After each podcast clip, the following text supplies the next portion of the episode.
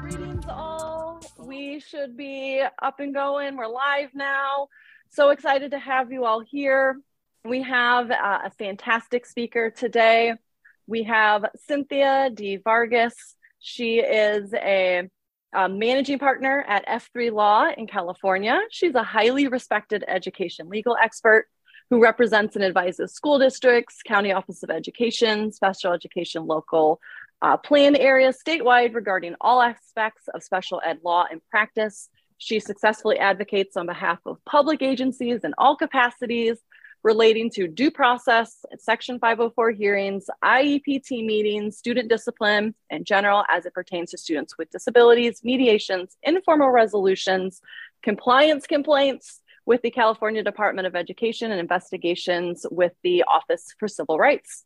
While earning her Juris Doctor at the University of California, Los Angeles, Ms. Vargas worked closely with Disability Law Society, an alliance of UCLA, UCLA law students dedicated to equal access, diversity, and inclusion in all aspects of legal education and the legal profession. She received her bachelor's degree in criminology, law, and society from the University of California, Irvine, Cynthia's worked as a special education teacher prior to law school, providing her practical understanding of the interconnectedness of education legal matters and the many ways that a single issue can affect various areas of education operation. She's a popular speaker and she's delivered presentations across a wide range of education related issues before the Association of California School Administrators, the School Board Association, and uh, California Association of Latino Superintendents and Administrators, as well as several workshops and trainings for special education, local plan areas, and individual school districts.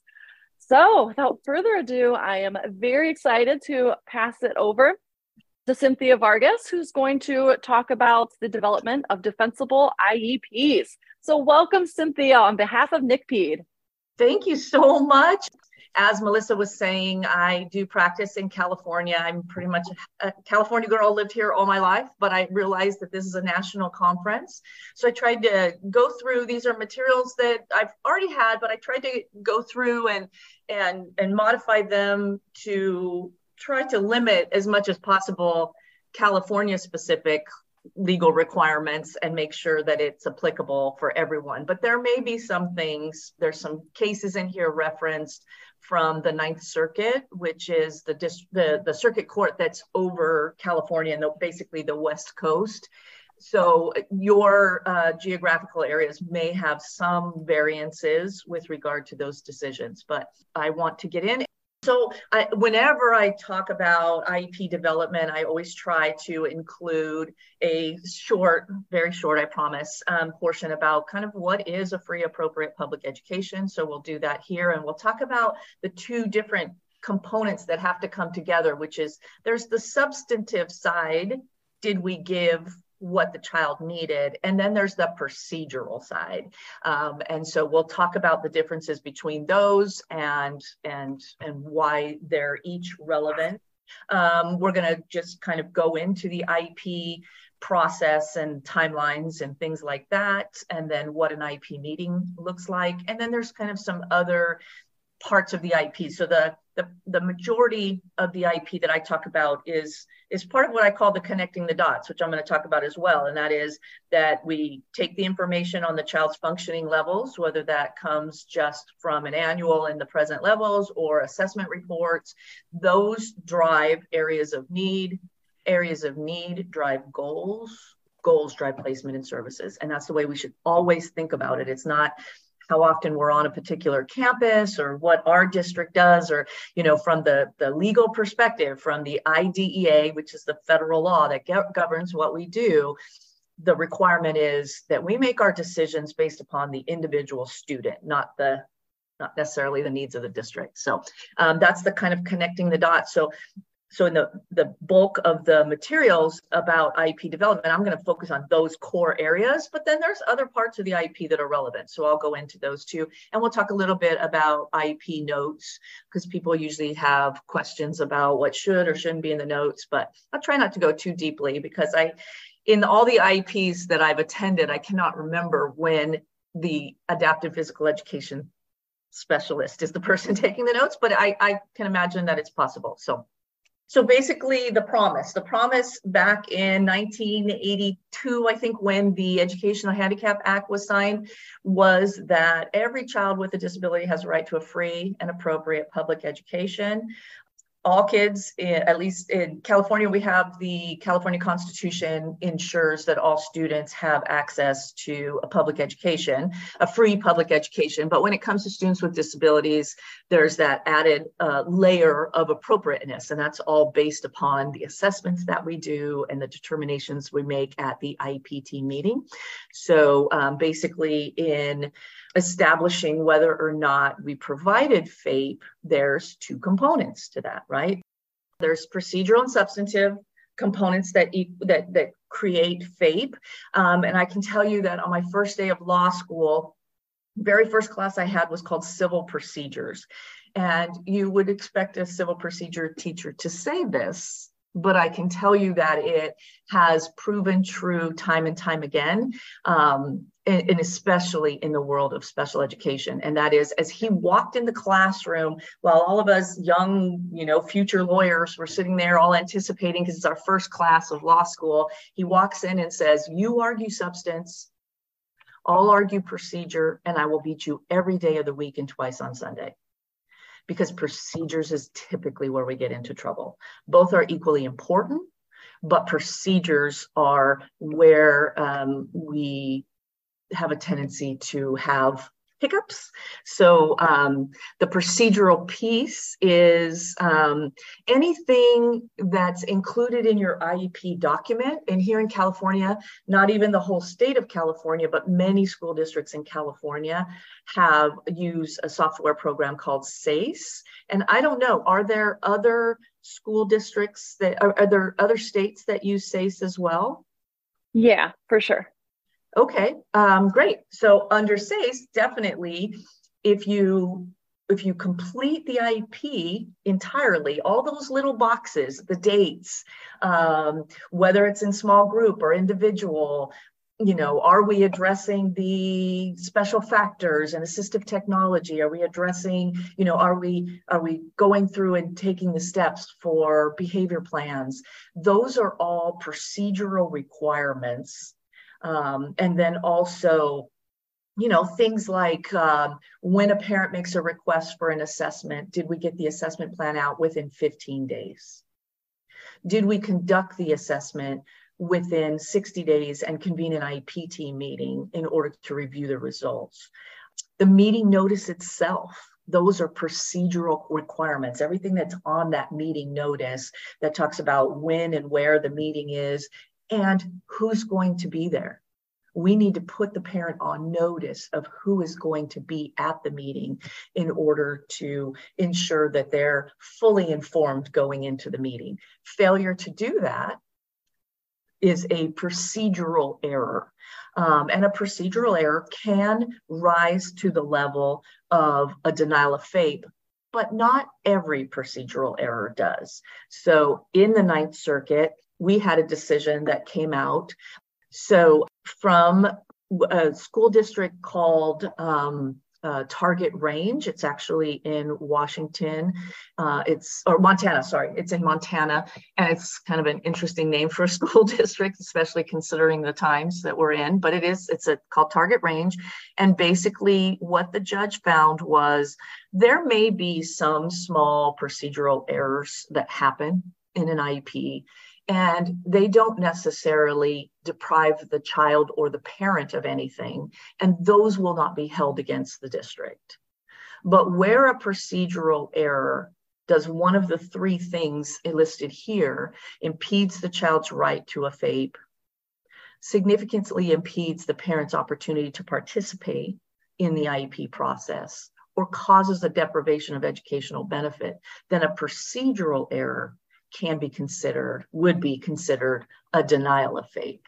And so the way that this happens is never rarely an intentional thing by school districts. I guess i can't really say never but it's not a, typically an intentional thing but it's a matter of you know uh, parent comes in and talks about the fact that and trying to just keep this focused on APE you know talks about the fact that their child is struggling with um, running or some of the skills that their peers are able to do catching a ball, throwing a ball, those types of things, and that they're interested in having, you know, an assessment. And the teacher doesn't really do anything about it. Um, they recognize that the child is struggling, but we work on those things, so it's not that big of a deal. And they don't recommend or they don't notify the adapted physical education um, teacher that they need to send out an assessment plan, right? And so the student doesn't get assessed, and then uh, time goes by and they just get further and further behind. Ultimately, the parent says, Hey, I asked for an assessment back in April and nobody did anything. And so now my, my child is further behind. Um, and that, and so then we do go ahead and assess, determine the child qualifies for APE, and that procedural error back from April would be considered to be a deprivation of the child's opportunity to participate in APE services. It impeded the child's right to a FAPE because had we assessed back in April, they would have had the services in place by the end of May probably, and the start of the new school year, they'd have those services in place. So that's that's a way a procedural error can result in like a deprivation to the to the child's right to FAPE or their educational benefit. A parent can also argue that that deprived them of the opportunity to participate in the educational process because they didn't have valuable information, i.e., the information that would have come out of that assessment report, to make decisions with regard to their child. So that's just one example of a procedural error that would rise to the level of a denial of FAPE for the student. Um, and there's there's other examples too, but that's just kind of um, one way of looking at it. So procedural components are so important, and I often work with school teams. Um, almost almost everyone that I work with got into special education because they care about kids and they not only wanted to teach, but they want to work with students with special needs. And I work with some excellent teachers, excellent teachers. Um, I don't know if they're on the call here, but I've also worked with some really good adaptive physical education teachers too. And, um, but sometimes what we have is an excellent teacher who's not necessarily the best with progress reporting or um, the the procedural requirements. So it's just important to understand there's two pieces in order to ensure that we're um, offering and providing a kiddo FAPE so the other piece is the substantive side right um, and that is does the program that was designed meet the child's unique needs, right? Did we assess the child in all areas of suspected disability? That could be procedural or substantive. It's just kind of one of those things that falls in both categories. Once we assess the child, did we identify all of their areas of need? Did we draft goals? To address those areas of need? And did we ensure that they had the proper services to uh, allow them to make progress on their goals? So, was that IEP reasonably calculated to provide the child an educational benefit? And then from there, did we give the services that were offered on the IEP? So, did the services that we provided comport with the IEP? Um, there's been cases that have come out in the Ninth Circuit over the last few years that that reiterate the idea that an IEP is a contract between the school district and the parent. So where we write something in the IEP, whether it's a supplementary aid or support, modification and accommodation, or services, we are then obligated to provide that service or that support, whatever it is. If we've got goals that are written in the IP, we're obligated to work on those goals.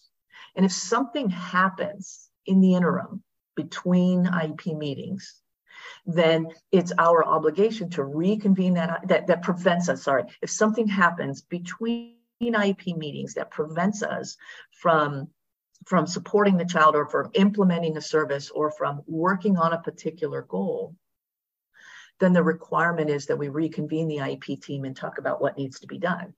Is it that the goal is not appropriate any longer and we need to discontinue or revise the goal? Or is there something missing in that child's services that prevents us from being able to implement the goal? Or did something change in that child's life? Now they're on home hospital. And so we're not able to work on a goal that has the child their, their bed ridden because they've maybe had surgery. And now we're not able to work on that goal that has the child, you know, walk three steps and kick a ball, right? Because they're in the bed. So there's a reason that something changed. And so we should be reconvening the IEP team meeting because the services in the IEP must comport, the services provided must comport with the IEP. That's the substantive side. Okay. So um, the, both uh, procedural and substantive compliance components came out of a couple of U.S. Supreme Court cases. Um, one of them is the Rowley decision, and I wish if we were in person, this would be. I, I love I, I love to be in person because then we can have discussions about, you know, we can be more interactive. But this is the world we live in, and, and this allows us also to do an international or a national type of conference without um, everybody having to travel. So I know there's benefits either way. But I would, if I were in person, I'd be asking you folks how many of you are familiar with the Rowley decision. So that was from 1982. Um, and basically, it's a US Supreme Court case that kind of made its way through all the, the lower courts. And, and the premise of the case had to do with a deaf student who's um, who received she was in primarily general education classes and she was receiving B's and some A's, but her parents felt like she was capable of being a straight A student. What she needed was a sign language interpreter in her classroom. But the school district said, well, wait a minute, she's making progress. She's making progress on her goals. She's passing all of her classes with above average grades. The supports that we have in place are sufficient to allow her to do that. This case, like I said, makes its way all the way up to the US Supreme Court and the US Supreme Court at that time basically said, we are not required to maximize a child's potential. This child, Amy Rowley, may be capable of being a straight A student, but the school district, public school district's obligation is to um, is to ensure that she has sufficient supports and services to allow her to make progress um, on her goals and to um, continue to make progress in the general education curriculum. The idea was that um, it doesn't have to be the best program out there, but it must be more than just trivial, more than um, um yeah, more than merely trivial educational advancement. It's got to be appropriate. And that was the only decision that we had for from the US Supreme Court as it relates to the offer of free appropriate public education the Rowley decision also had some other components to it, and they are the ones that said, you know, the um, the provision of FAPE includes the substantive and the procedural side. So then we don't get another FAPE decision out of the US Supreme Court until 2017. And that was obviously very recently, and that's the Andrew F decision.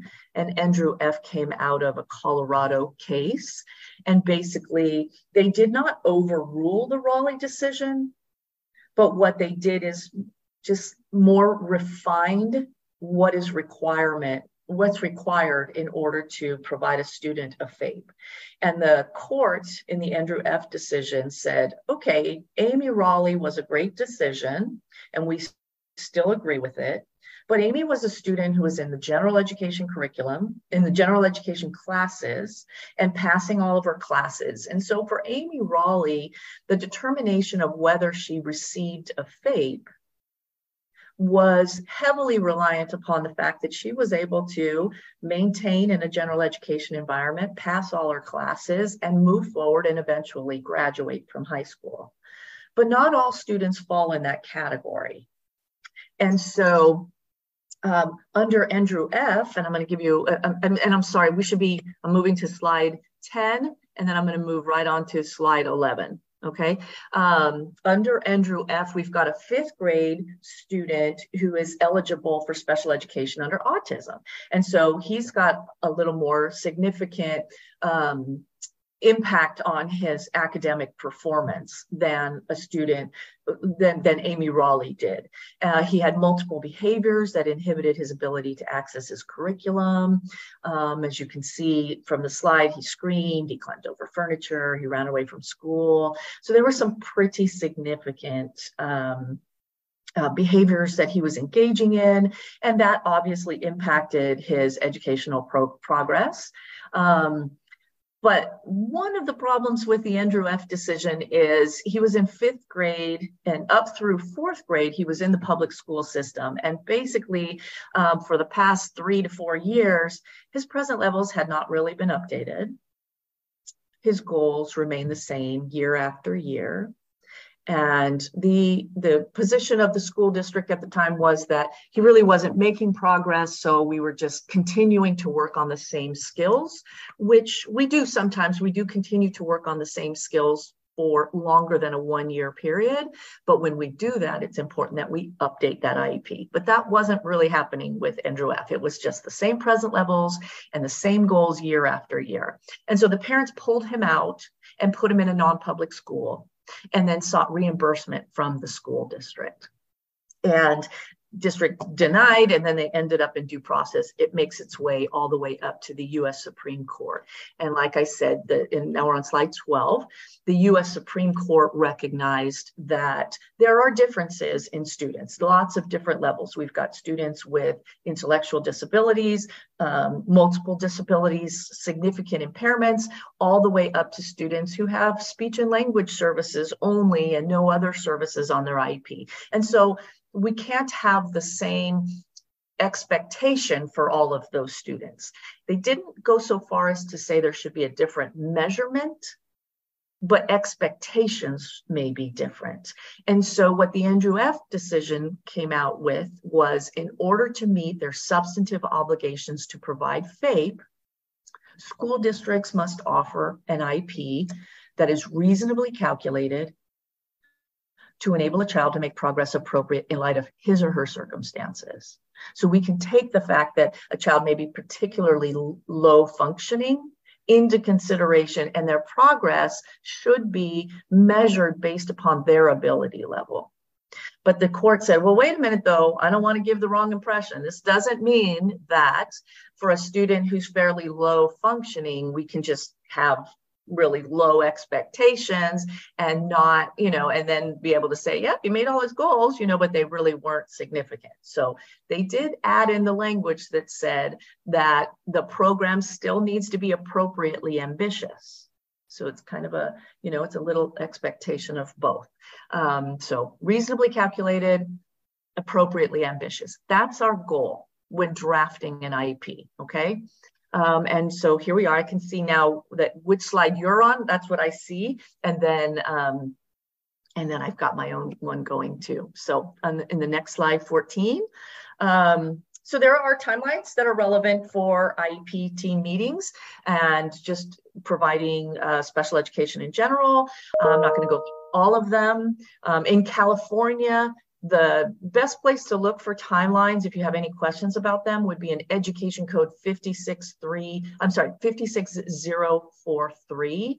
It basically lays out all of the timelines. It's a it's a it's a great code section to know. And when I was a young attorney, I printed it all out and I had it in front of me so I could refer to it all the time. They they align with the IDEA, but it's just a place. If you're a California um, person, that would be the place that you look. Um, so basically, one of the timeline requirements is that we have to um, um uh, develop an assessment plan within 15 calendar days of the date we receive the referral for special education. Um, exception 10 out of 10, I'm not sure what I meant by that, but what I can tell you is if there, unless there's a break in the school year or a break in the student's attendance of more than five days. So the, that, that break in the school year of more than five days stops the calendar stops the clock for the assessment plan. So in most cases, winter break would stop the calendar, summer break would stop the calendar, and in some cases, spring break, where your school district, if you have, you know, either two week spring break or in some cases, some school districts have um, five days, a, a week and a day for spring break in those cases, it would stop the calendar for the for providing the assessment plan. Um, but other than that, anything less than that, it's it's 15 calendar days. Parents have um, 15 calendar days to consent to the to the assessment plan. Now there is no big storm that happens or anything if they don't sign within 15 calendar days. But if a school district is thinking about filing for due process over the right to conduct an assessment, where they don't have permission from the parent to do so, they must give the parent at least 15 calendar days before they can then they can take that step. And then once we have a signed assessment plan, we know we have 60 calendar days to conduct that assessment and hold an IEPT meeting. Again, if there are breaks in the school year of more than five days, that stops the clock and it picks back up again. Um, and if, if you're in a state other than California, there may be specific requirements in your state, but um, this is um, this is the requirement under the IDEA. Districts must convene. Uh, so then, in addition, and I believe this is California related, districts must convene an IEPT meeting within 30 calendar days of a parent's request that they do so. And again, there is an exception or stop in the clock if there's um, a break in the school year. So those are just some of the um, timeline requirements that are important to keep in mind. And then it's not unusual that parents take the position, oh, I'm upset about something and I want an emergency IEP right now.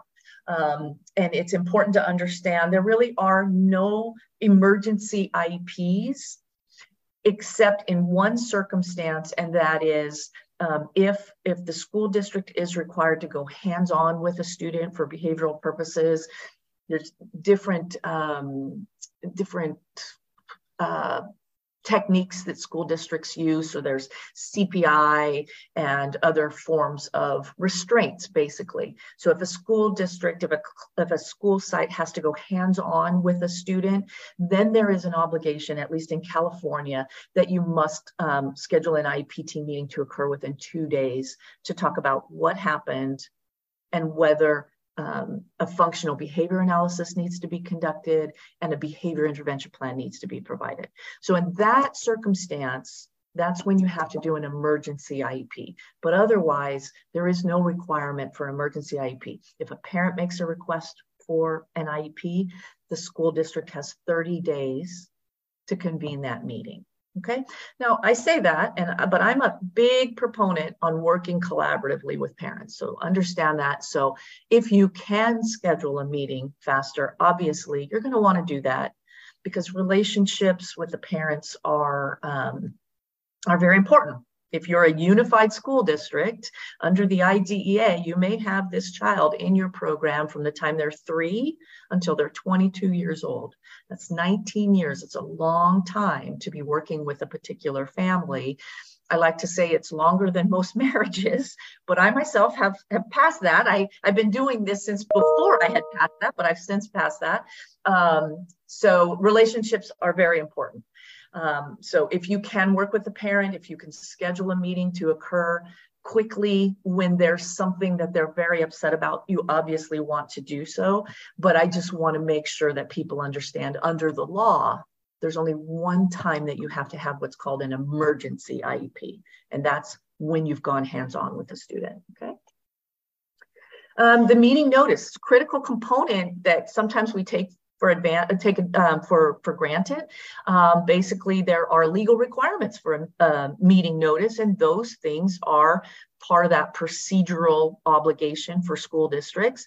So um, the um, what I see sometimes are some really great case carriers who do a good job of working with their families. They reach out to the parents and say, "Okay, Johnny's IEP is coming up, and we're looking at next Tuesday. Does that work for you? Yeah, works for us. Okay, one o'clock. We'll all be here. We'll see you, you know, at one o'clock." And then maybe they forget to send out the meeting notice that right there is a procedural violation. So if um, if the parent ultimately shows up at the IEP meeting and everything goes forward, it might be considered one of those procedural violations that doesn't raise to the level of a denial of FAPE. But the meeting notice itself is a procedural requirement. Um, scheduling the meeting is expected to be at a time that's mutually agreed upon between the parent and the district. Um, typically, what I recommend is you send out a meeting notice for a date that works for the district. And if the parent is available at that point in time, great, but be open to all, you know, rescheduling the meeting for the parent they come back to you and say, well, I'm not available on Tuesday at one o'clock. I can't meet until Thursday or Friday. Then to the extent that you can, you work with them and you you you, you find a mutually agreed upon time and date. What gets a little tricky, at least here in California, I don't know about in other places, but sometimes um, parents' availability puts us past our annual date or our triennial date. And there are ways in which you can kind of um, work together to try to, to make sure that you stay compliant with your annual dates and triennials and yet still respect the parent's right to participate and accommodating their schedule. So we can talk about things like that through the question and answer if that's something that people are interested in. The IPT meeting notice must indicate the purpose of the meeting, time, location, and who will attend. And by who will attend, it's the title, not necessarily the name of the person. Um, the purpose seems like, yeah, that's pretty simple. This is an annual or this is a triennial. But this does get us sometimes the purpose because maybe somebody didn't realize the child's annual was coming up. And so they were already planning an amendment and they put the meeting notice just says that it's going to be an amendment. But then between the time they sent the meeting notice and the time they held the meeting they realized oh shoot the um, annual is due. So let's go ahead and have the meeting as an annual. You know what? I'd much rather you catch that before the meeting starts than miss your annual date. But what you're going to want to do is you're going to want to send out a new meeting notice that clarifies this is an amendment to talk about behavior, but we're also going to do the annual because the parent has a legal right to know the purpose of the meeting. Um, we do not typically um, list in the parents invitees. So i you know as an attorney i can I, I, I suspect that you know that i only get involved in the more difficult cases. And it's amazing to me i was at an iep meeting. Well we were trying to have an iep meeting a couple weeks ago. And so we're all scheduled to start. Everybody's sitting in the conference room. The parent was going to participate virtually. She gets on the meeting and she says where's you know who sent the meeting notice to my my attorney and we said well nobody you know and and she gets angry and she starts i'm going to take over this meeting and uh, you know i said well okay wait a minute wait a minute. I said you know that's your representative. It's up to you to invite your representative. So you're not obligated to put a parent's invitees in the meeting notice. Your obligation is put to put the parent on notice of who the district is inviting to the meeting okay? Um, now that doesn't mean that there aren't times when I've got certain attorneys that I work with regularly, and when a district is scheduling IEP meetings, that you know is going to have attorneys that they say, "Hey, reach out to Michelle and see when she's available. You guys let us know when you're available, and we'll schedule the meeting on that day." So that does happen. We do that sometimes, but as a legal requirement, you are not expected to invite the parents' representatives just the district's representatives, okay? So who must attend an IEP meeting? The expectation is that the parents are there, and I'm going to talk a little bit about when um, a parent is absolutely not available and what we do about that. Um, a special education teacher or provider of the student, um, because it could be um, it, it is possible that the student's not actually getting academic instruction. So, you know, maybe they're a speech and language student that's not receiving any academic support. So um, you wouldn't have to have a special ed teacher, you'd have a provider there, you'd have the speech pathologist, right? But for the most part, for most kids, it's a special education teacher and the providers, not less than one regular education teacher of uh, the student and a district rep- representative qualified to either provide or supervise the provision of special education, who has knowledge of the general education curriculum and the availability of other resources within the district. This is your um, this is your typically your site administrator. Sometimes it's a district level administrator, but that's who that person is. Um, you can see here that under regular, one regular education teacher, it says avoid serial attendance. So sometimes what I see in high school districts is you know um, we'll have a floating sub and that person comes um, like they're they're covering the classes and so you know the english language arts teacher will come in for five to ten minutes present on what they're doing and then they go back to their class the sub moves to the math teacher and so on and so forth. That technically meets the legal requirement for having a general education teacher and oftentimes it makes parents happy because they get to hear from all the different teachers. Um, but it's not the requirement. The requirement is you have at least one. And so depending on your school district, the way your school district is run and the way your IPs or even individual school sites, um, you know, sometimes it may be easier to have one general education teacher that represents the other general education teachers and other times having the floating sub. My concern with the floating sub approach is that no one general education teacher is actually listening to the whole meeting. So um, and, and, and engaged in and providing their feedback and thoughts on the meeting. But if it's the way that it works best in your district, it's okay. It's just not, to me, it's not ideal. The general education teacher has a role in an IEP process. It's not just to present how the student's doing in their class, it is to talk about what general education curriculum looks like, to listen to the needs of the student, and to determine whether or not this student could be in the general education environment at some point of the day and how that would look and what types of supports they would need. So um, having that floating sub sometimes doesn't fully meet that obligation, but it does technically meet the legal obligation of having a, at least one general education teacher at the IEPT meeting. And other than that, if we're in a in a, in a triennial or initial or a meeting where an assessment report is being reviewed, then obviously we need an individual who can interpret the instructional implications of the evaluation results. So basically, they review their reports and talk about their recommendations to the IEP team. And then actually, this shouldn't necessarily, the next one shouldn't necessarily be under who must attend, but who can attend. And that's other individuals who have knowledge or expertise regarding the child. And so that's what allows a parent to bring their own advocate, to bring an attorney, to bring Aunt Betty, um, to bring an outside assessor that they um, wanted to have at the meeting or it's also what allows the school district to have an attorney at the meeting. Sorry, I, you should be in on slide 18. Yeah. Um, and so that it, the determination of who has of this person's knowledge and special expertise is decided by whichever entity is inviting that person.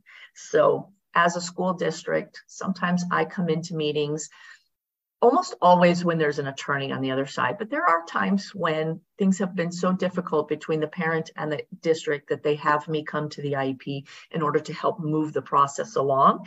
And um, in those cases, I've had situations where parents really challenge, well, why do you have an attorney here? What special knowledge or expertise do you have? And, you know, we waste a whole bunch of time talking about that. But um, I just explain to them that it's up to the district to decide if I have knowledge or expertise, and and I'm their representative, just like you have the right to bring your own. So.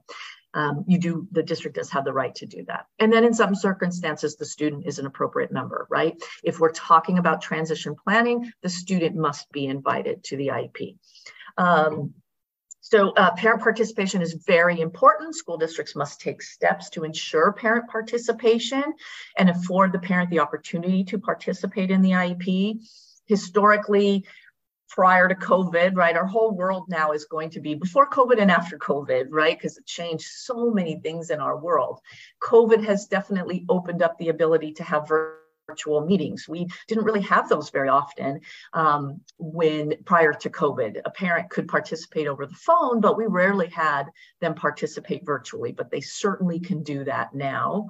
Um, And so we need to work with the parent and try to encourage them and make accommodations for them to participate to the extent possible. And failure to do that is considered a denial of FAPE. So that would be if we just um, maybe just send out one meeting notice, we don't hear back from the parent, so then we go ahead and hold the meeting without the parent. That would not fare well for the school district if challenged later. So um, there are circumstances where we are able to have a meeting without the parent, but for the most part, we have to have very good documentation of our efforts to get them there. I'm going to move slides. So sometimes a parent just flat out refuses to attend. Um, and so what should you do if they just say, I'm not coming to your meeting. I, you know, I've gone to all these meetings, they're useless, you know, who knows what's going on, but they're, they're just refusing to attend. First thing you should be doing, or the case carrier should be doing, is trying to determine why. What is what is it that they're frustrated about? Give them opportunities if it's a matter of they're not able to take off time from work and come to the district and it takes so much time. Give them opportunities to participate via telephone or video. Um, they can send a representative on their behalf but if they're if it's somebody who doesn't otherwise have educational rights for the student they've got to uh, um, send something in writing allowing this person to um, to support a student on their behalf. Um, they also can um, you know, kind of a last case scenario, provide something in writing that they want the IEP team to consider as part of their um, their development of the full IEP. So just multiple ways that we can really encourage parents to participate in some way or another. And then you've got some situations where we're either not hearing back from the parent or um, you know, they haven't come right out and said we refuse to attend, but we're not able to get them to confirm an IEP meeting. So there are obligations on the part of the district to make a good faith effort to get the parent there prior to holding a meeting without the parent. And so what you want to have is a log of telephone calls that have been made to the parent in order to try to get them to the meeting and any documents that were sent out. So, copies of the meeting notices, if they were emailed, if they were put in the US mail, those types of things should be included in the students' records, the, the CUME file, not the CUME file, I'm sorry, their special education file, so that if holding the meeting without the parent is later challenged, you've got evidence of your efforts. And it's got to be enough to be reasonably considered, you know, an, a multiple good faith effort. Um, sometimes I hear school districts say things like, well, as long as I send out three meeting notices, that's the requirement before I hold the meeting. There's nothing in the Ed Code that says that. It really is, or not just the Ed Code, but the IDEA. It really is, you know, um, a, a more um, uh, subjective type of standard on whether or not the judge who's reviewing the case determines that sufficient efforts were made. It's not three meeting notices. It's did you make phone calls to the parent to try to get them to come? Did you send them the meeting notice, not just in the kid's backpack, but did you actually send it to them to their home? Did somebody go to the house and talk to the parent or call them at work, which I never really recommend, but sometimes it depends on the relationship with the family. You just have to have a documentation of your reasonable efforts. And if you cannot get the parent to participate, then at some point you should be holding the IEP meeting because um, failing to have the meeting with the argument that the parent didn't make themselves available is a substantive denial of FAPE. It's a procedural issue and a substantive because you didn't get an offer of FAPE on the table. So it's a balance that you have to go through. So um, after these documented efforts, um, you can um, consider audio recording the meeting and then you can provide that copy to the parent. So we're going to go ahead and have the meeting, send a copy of the IEP and possibly a recording of the of the discussions. That's that's not a bad idea.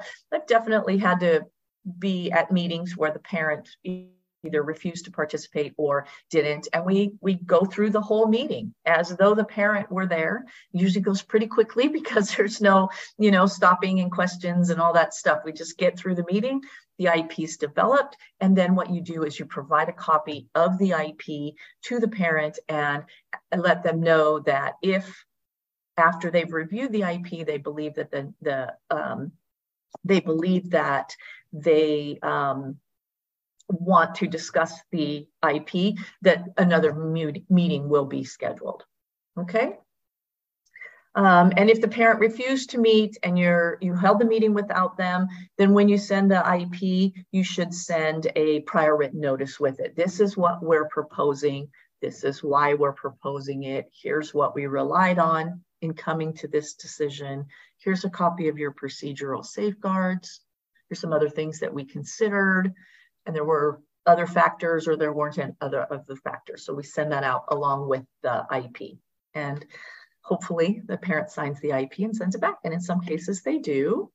Um, there are times when we have to excuse IEP team um, members, those mandatory members that I was talking about. There's two ways to excuse them, two types of excusals. So one is where the members, um, the meeting involves the members area. So we've got an annual coming up and the child has speech and language services, but the speech pathologist is not going to be available for the um, for the meeting. So what's required is that the district send the parent notification and a request for excusal. And this should be done prior to the meeting. I typically recommend that it's done with the meeting notice. So we um, ask the parent to excuse the member, and the member must also provide the parent and the IEP team information um, to help support the team to you know, to help in the development of the IEP, that must be provided in writing and prior to the meeting. Now, one way of doing that is that the individual puts their information into the present levels. They put in their draft goals, and then that draft IEP is sent to the parent along with the excusal form and the meeting notice. So that's a way of doing it. Otherwise, they could type something out, but the obligation, the, expectation is that member provides not, not only does the district provide the, the excusal form, but they, the member also provides input for the IEP team um, prior to the meeting, and that has to be in writing. And the next one, um, where the meeting does not involve the member's area of expertise, so sticking with the speech pathologist or an adaptive physical education therapist, we'll stay with that, sorry. Um, and so the meeting is an amendment to talk talk about a behavior plan. We're going to make um, adjustments to the behavior plan, but there are no behaviors that are impacting the student during their physical education or their adaptive physical education services. So you're not actually a mandatory member. Well, you are still a mandatory member of that IP because you're on that child's service provider list, but your, your area of expertise is not actually addressed. So you still have to have an excusal for your participation. The APE teacher would not be required to put anything in writing prior to the meeting, but we still need to get an excusal from the parent, signed by the parent. And the expectation is that that's sent prior to the meeting when we know in advance, right? Sometimes it just happens to be that you wake up in the morning and you have a really bad sore throat and you're not able to go in and, and participate in the meeting. And so at that point, then typically what happens is the excusal is done during the meeting, but the expectation is it's prior to the meeting um, if, if, uh, if it's known ahead of time, okay?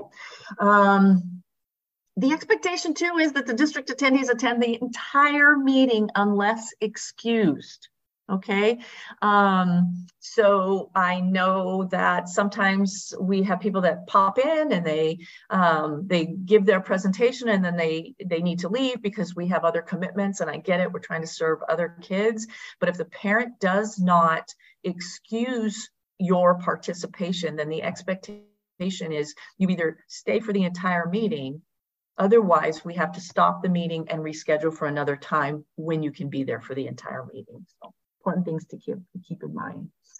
Um, notice of parents' rights; those are proceed. Those are provided whenever there's an initial um, initial uh, referral for special education. So that assessment plan should go out with the notice of procedural safeguards. It typically goes out with a prior written notice, notice of procedural safeguards, and then the assessment plan. Um, if there's a complaint, a state complaint in a school year, each time in a school year, we should be sending the procedural safeguards Um, if there's a due process complaint filed, the parents get a copy of their procedural safeguards. Um, if the parent asks for them, they obviously get them. And then it says at least once a year.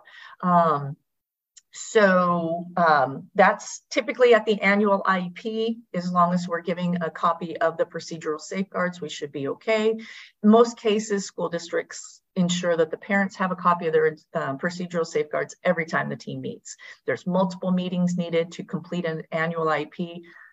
In most cases that I'm at, they provide copies of the procedural safeguards at every time.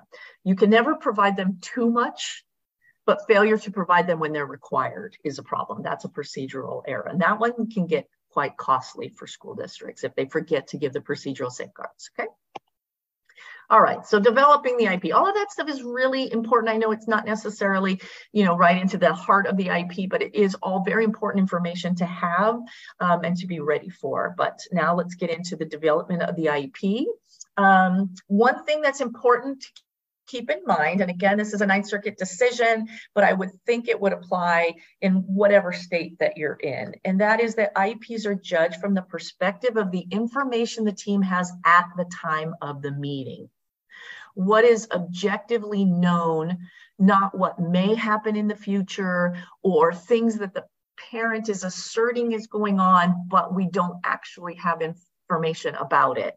So um, this typically comes up with um, medical uh, issues that the parent says, well, he has this diagnosis and that diagnosis, but we've uh, we don't have um, documentation of that information.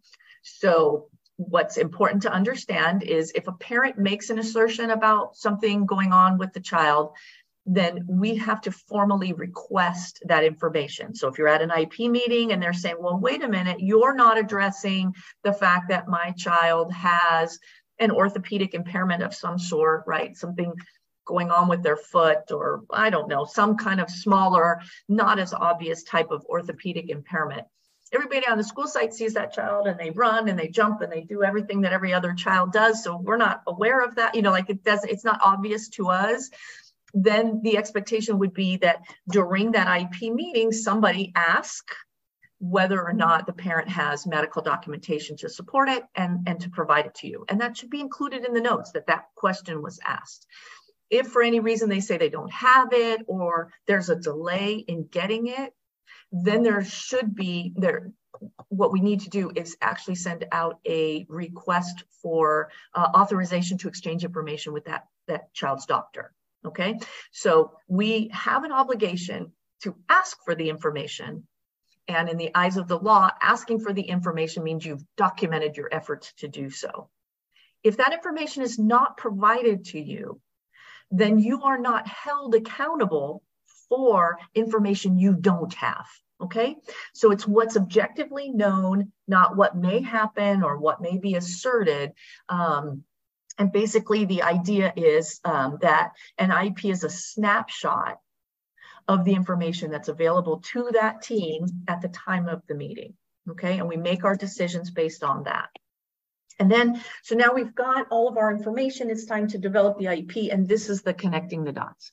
Um, we it's just important when you think about the development of an IEP, you Obviously, keep the procedural stuff in mind. That's important stuff. But in the substantive side, basically, present levels tell us the areas of need. And so our present levels need to be sufficiently, um, you know, thorough enough to ensure that we're identifying all areas of need, right? So the areas of need then tell us, uh, um, drive the goals and the um, baselines and all of that, right? So the areas of need identify what areas we need to draft goals in, and goals drive placement and services. So when we're making a determination of how much APE we're going to offer to a student, it should be based solely on how much service does that child need in order to meet those goals.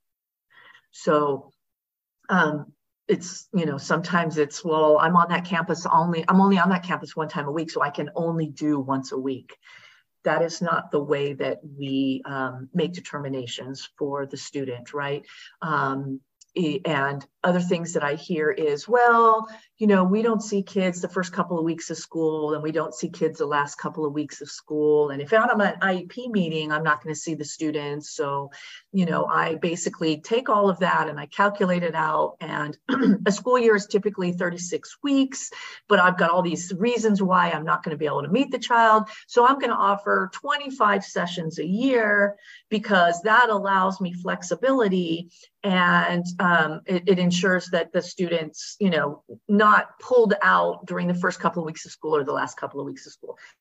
Those are all great justifications. They are, but they're not the basis of how we decide how much service we give. The services should be based upon can this child meet those goals with 25 sessions a year? If so, that's why you offer 25 sessions, not for any of those other reasons. It's because they can meet the goals with those sessions, whether it's small group or individual. What do the goals look like? What do they need to meet those goals? So connecting the dots. Keep that in mind substantively. We're going to have great IEPs. So present levels, um, you know, we've got the snapshot rule. It's based upon the information that we have available. So in an initial um, IEP or a triennial, what I see sometimes is, is it's it's really much easier to just copy and paste the standardized scores and put it into the present levels. That's not a great practice. It really doesn't mean anything to parents and it really doesn't give us a picture of the student. So um, the, the scores are already in your assessment report. They don't need to be reiterated in the IEP document. now, some, uh, some um, not even all, all school districts that contract with SAFE for their program have this feature, but there are at the beginning of the present levels kind of assessment data um, section. And if you have that, that's where you can put assessment data. But the present levels itself, if it's an initial or a triennial, should include information from the report. Don't get me wrong, but a summary.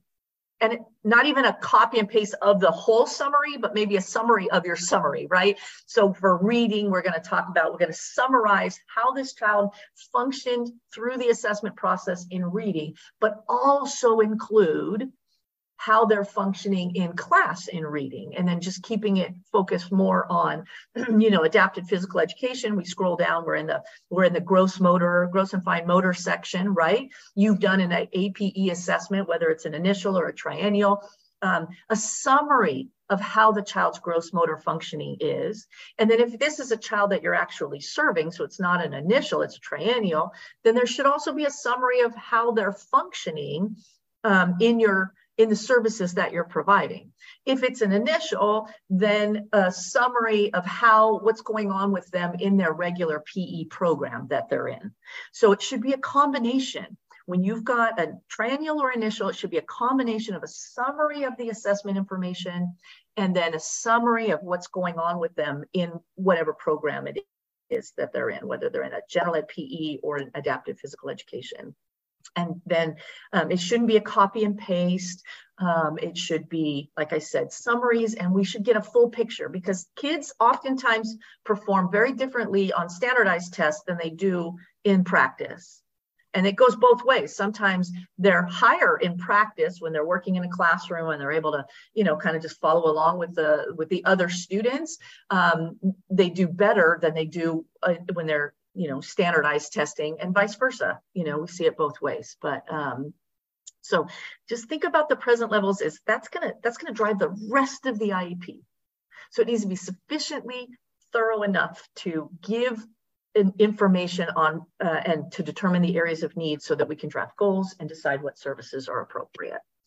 Um, so um, I thought I had removed this from there, but you know, we don't want to use outdated. Oh no, I know why I left it in there. Outdated, inappropriate present levels. I see this sometimes where I'll pull up a, a you know, I'll look at an IEP in from 2022, and it'll have present levels in there from 2021, 2020.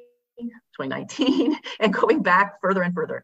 You don't need any of that stuff in there, whether it's an annual or a triennial um, if it's an amendment, that's different. Okay. And an amendment should keep whatever was going on with the student and maybe add to it. Okay. But if it's an annual or triennial, all that information from the previous years is already documented in the prior IEPs. The present levels for today's IEP should be about today's present levels. Okay. And once we get into annual, so maybe we had a triennial in 2021 and we're now in 2022, and we had a summary of the triennial information in the present levels. And now we're doing an annual for 2022. And I, I know it's, you know, some, some people have a, a tendency to, to leave that 2021 triennial information in there. You don't need it. Take it out. It's really just inflates the IEP unnecessarily because that information is already in the last IEP. Take it out, and all that matters now is what's going on with that student in the program that he or she is in, whether it's general education PE or your adapted PE or a combination of both specially designed PE, whatever it is, that summary in the uh, present levels for an annual should just be what's going on with that student now. Okay. If we meet for an a, amendment three months from now, four months from now, six months from now, there's nothing wrong with adding to that. And you would leave the annual stuff in there and you would add to it for an amendment. But once we get to the new annual, all that stuff comes out and we put new information. Okay. Um, yeah, so it's just um, important to make sure that your present levels are thorough and they include the necessary information. Um, so, it, um, what present levels need not include non-school functioning. So this is actually a due process case that came out in California. Um, Eh, where the hearing officer, the parent wanted information about what was going on at home in the present levels, and the district refused to put it in there.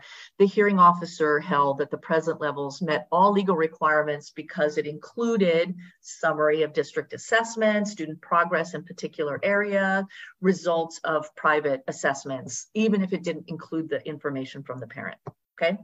So legally, you're not required to put information that's outside of the school, but remember what I said, relationships are really, really important. And we we may have a student for 19 years, right? So when I'm at an IEP meeting, I do a few different things. One thing that I do is I keep a parking lot. So I take all of my notes on yellow pads and I'll, at the beginning of the meeting, I'll take page, page out, I write the date, I write the student's name, and I say that this is their parking lot.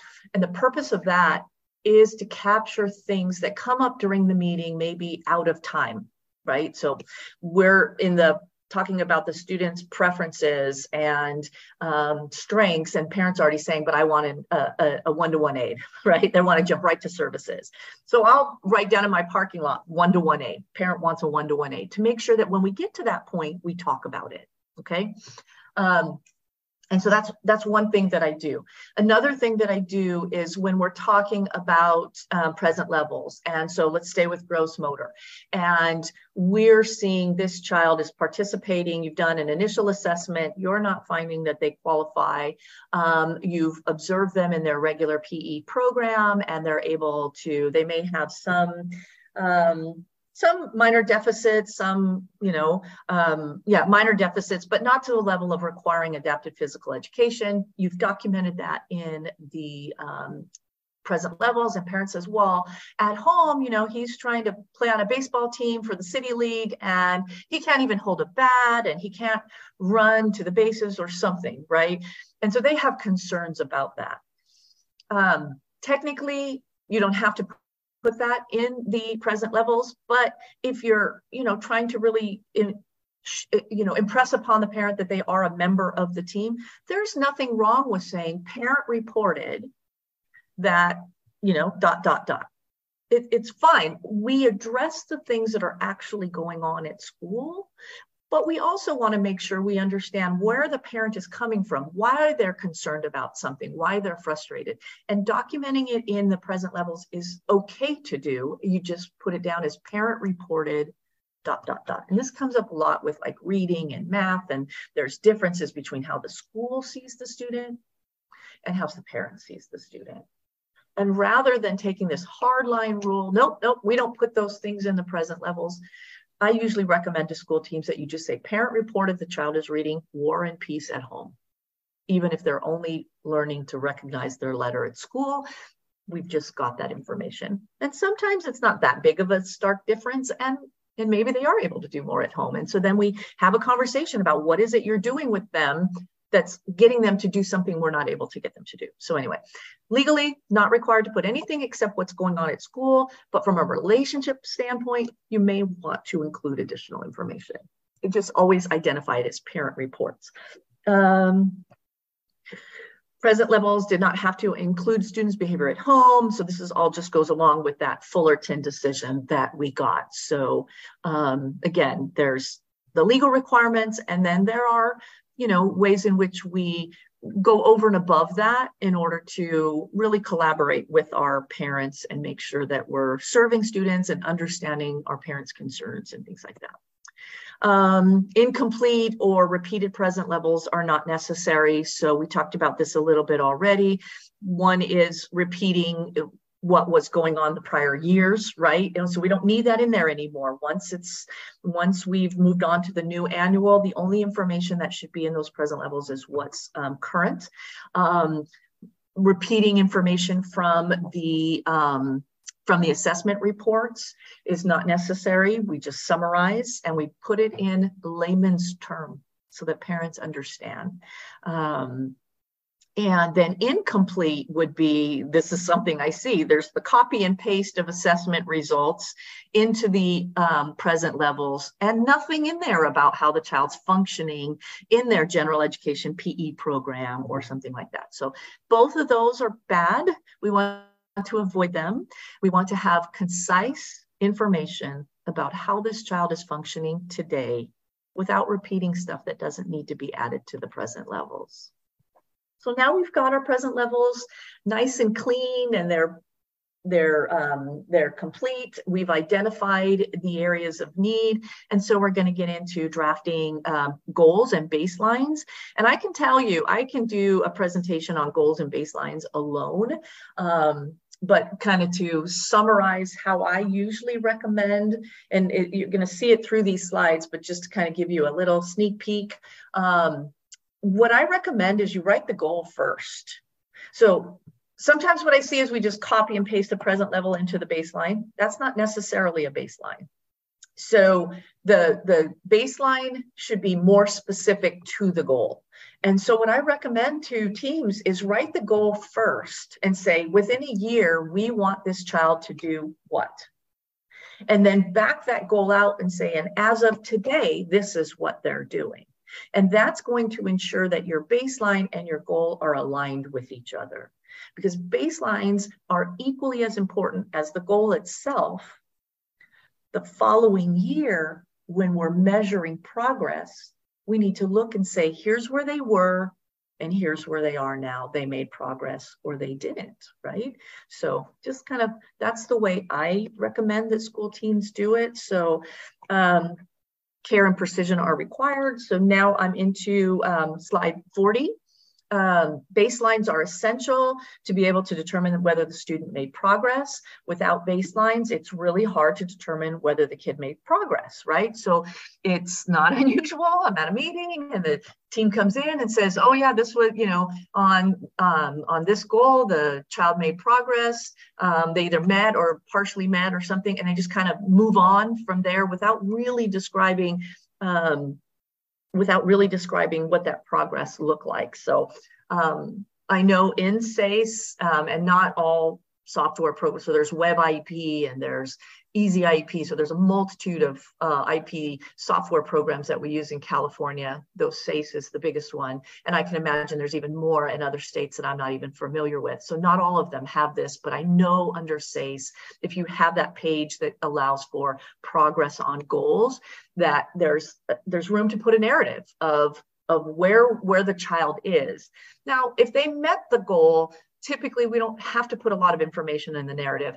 But if they didn't meet the goal, but we want to establish that they made progress, that's when that baseline and where are they today are so critical. So if you have the ability to add in that that piece on that um, on that page that where you mark met, not or met, partially met, or not met, if you can add in a short little narrative, it's really um, the cleanest and most thorough way to ensure the parent is is is informed on what's going on with their child. So Um, and like I said, baseline should align to the measurement of the goal. And so now I'm on 41. Um, so uh, we pull the information for the baselines from the present levels, but it should not be just a copy and paste. Um, and again, they have to be measurable, just like the goal. This is why over time I've said, what we should do is write the goal first because we already have the area of need. We know we've got some ideas from the present levels of what that goal is going to look like. We write the goal and then back it out for the baseline.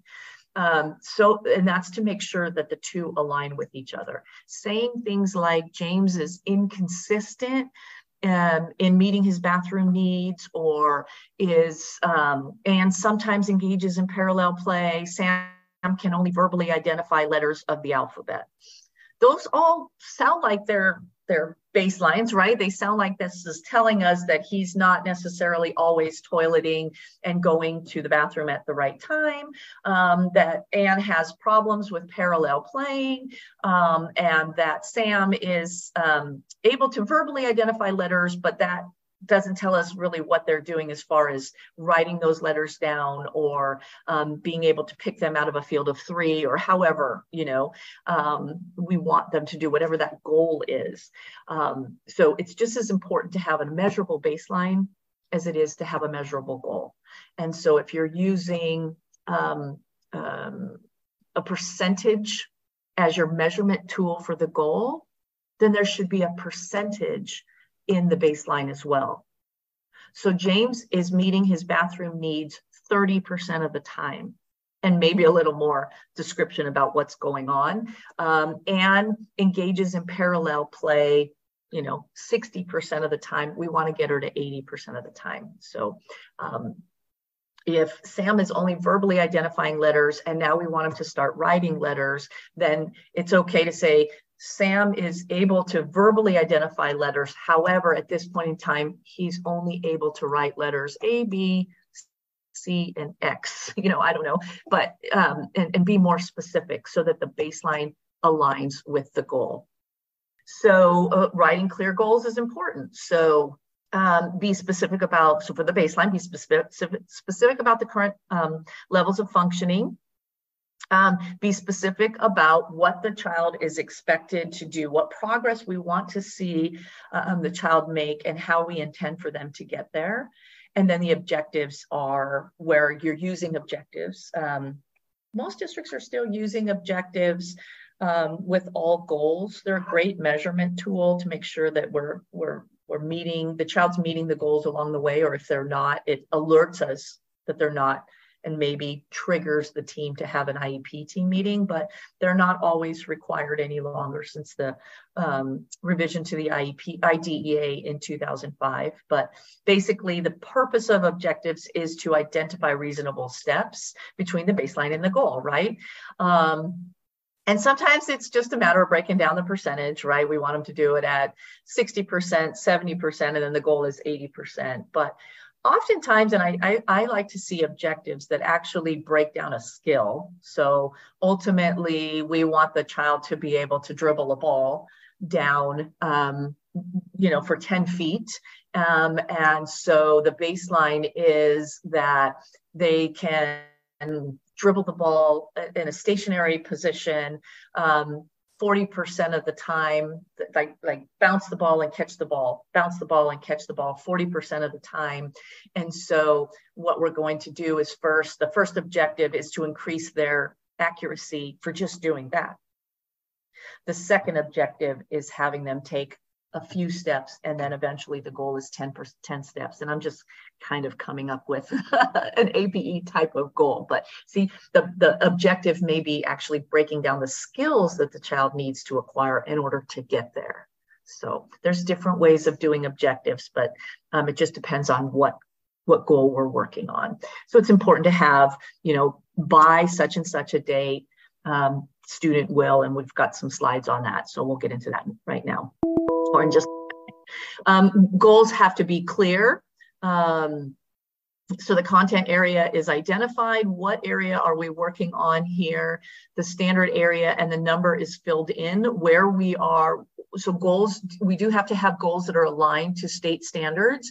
Um, and so where a goal is directly related to a state standard, you want to identify the standard.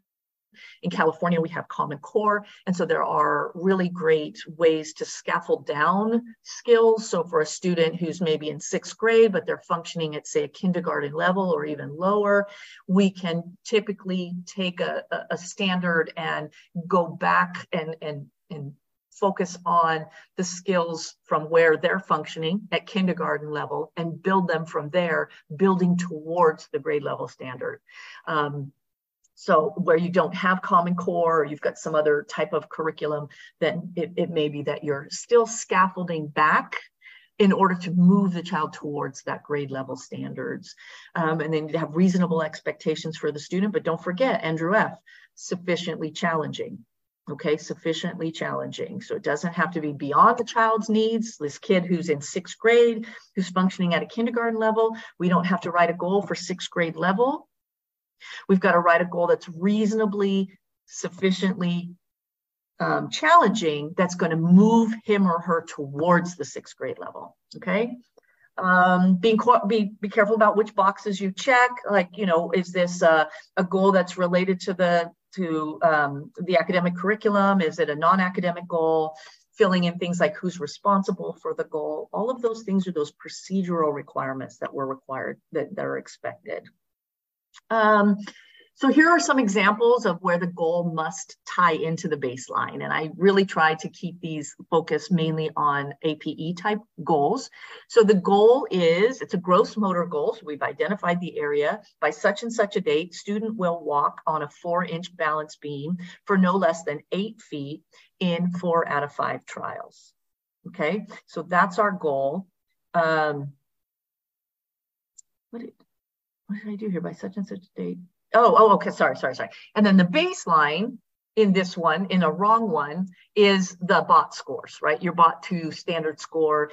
Um, and I, uh, I, I know that the bot two is a tool that's used by APEs, but I don't, I could, I didn't have any APE assessments here when I was updating these um, these materials, so I just kind of threw out there. But what I'm trying to say here is standard scores are not a baseline standard scores are not a baseline. It should be this is where you would look at okay, right now, can the child walk on a balance beam at all? Or maybe they're still just learning how to um, walk in a straight line, but not in an elevated balance beam. And so your baseline should be focused on what can they do now? And in a year from now, we want them to walk on a four inch balance beam. Okay. Similarly, by such and such a date, student will catch a six inch playground ball with both hands from five feet with 80% accuracy. And then an incorrect type of uh, present level that I might see would be students working on working hard on holding and throwing a ball. And then he's able to demonstrate the ability to walk up and down stairs with rotating feet this is a, a, perfect example of when we've taken maybe a present level and just copied the present level into the baseline. It doesn't align to the goal, okay? As opposed to the third one here, by such and such a date, student will kick a stationary ball while walking in a forward direction in four out of five trials.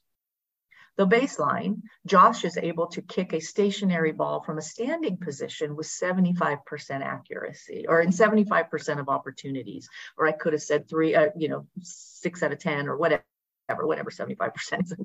I'm trying to blank, not a mathematician, but you see what do, I, I'm hoping, I can't see people's faces, but I'm hoping you can see the differences between those two, that that baseline is directly aligned to the goal shouldn't be standardized tests, uh, standardized scores, and it shouldn't just be a copy and paste of everything we had from the present level. It should be specific to the goal.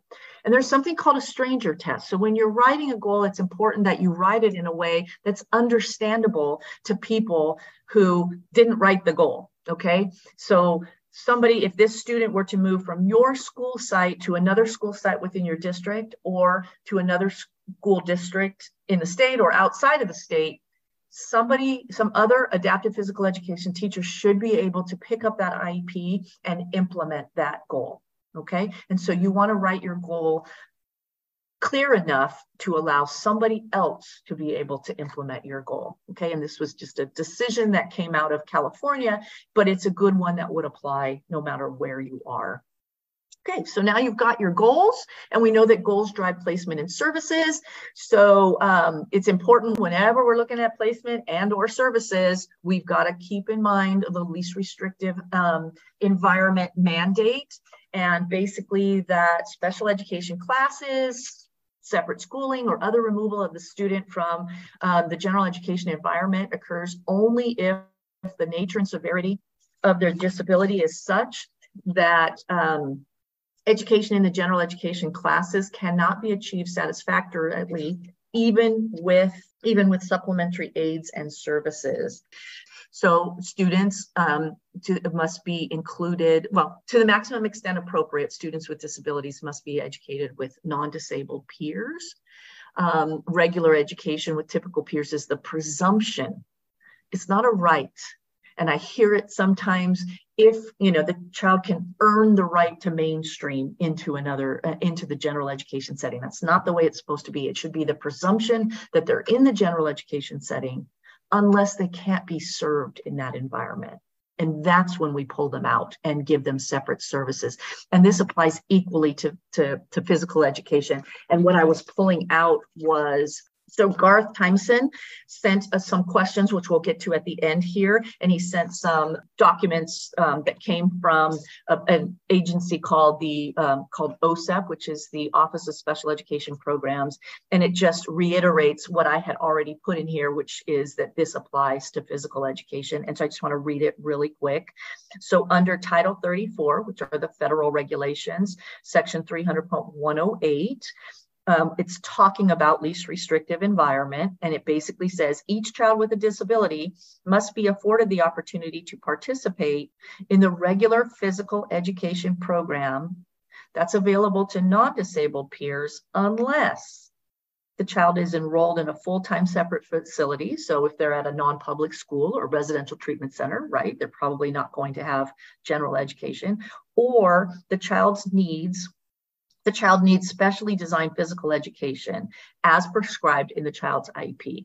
So it just kind of reiterates the position that APE is also you know under the LRE mandate. So we still have to keep kids in the general education physical education program as much as is appropriate for that child.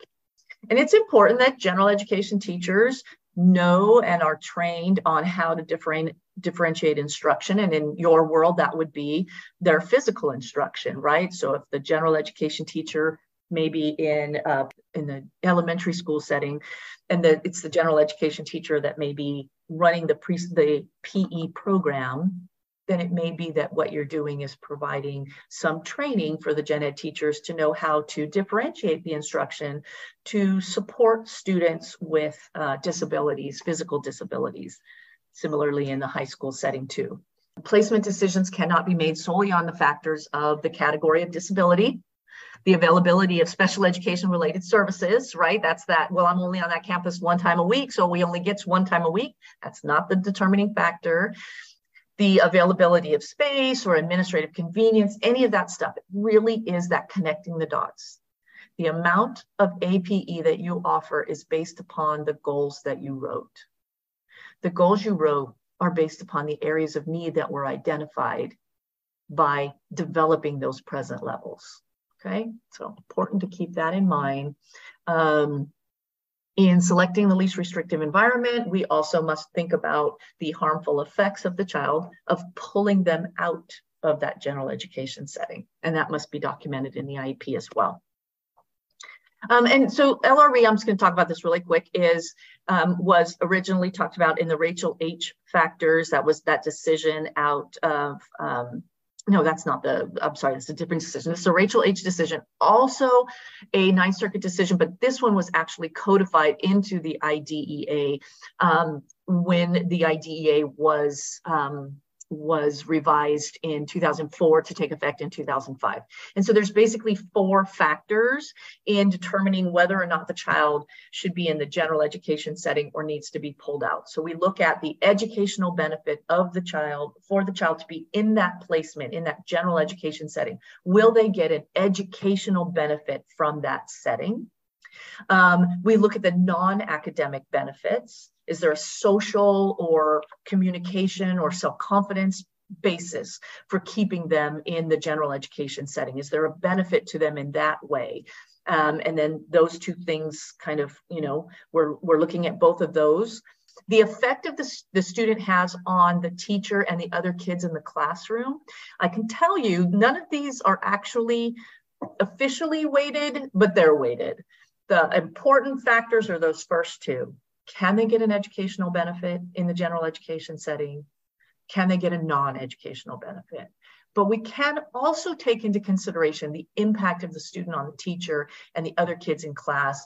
But it has to be a pretty um, significant and extreme impact. It's not just simply a situation where we've got behavioral issues that need to be addressed by the IEP team through a behavior plan or something like that. It's got to be something pretty significant to warrant moving them out. If the basis, like if we were to decide, yes, they could have an academic benefit, sure, they'd probably get a non academic benefit, but their impact on the students is so severe that we're going to pull them out. That's what I'm saying. It's got to be pretty darn severe. And then cost of education in the general education environment is one of the four factors, but it's rarely actually considered. So we just kind of, it's there. So I don't want to ignore it, but it's rarely considered. So looking at educational benefit, can the student access the curriculum and receive an academic benefit in a general education PE class? Can they follow instructions or can they learn how to do so? Can they engage in the physical activities? Maybe not to the same level as the other students, but they're still learning and engaging and getting an academic benefit. Then that student's primary physical education services should be in that general education PE setting. And you may be pushing in to the gen- to the general education setting or your services may be more collaborative and doing some of that training for the gen ed teacher okay so that's the first factor can they get an educational benefit non-educational benefit? Are there behavioral models that would be particularly good for this student? Communication models. Um, you know, will this increase their self-esteem and their socialization skills? Um, so it's more than just sitting there in order to have, you know, some some non-direct interaction with non-disabled peers, but are they actually getting a non-academic benefit?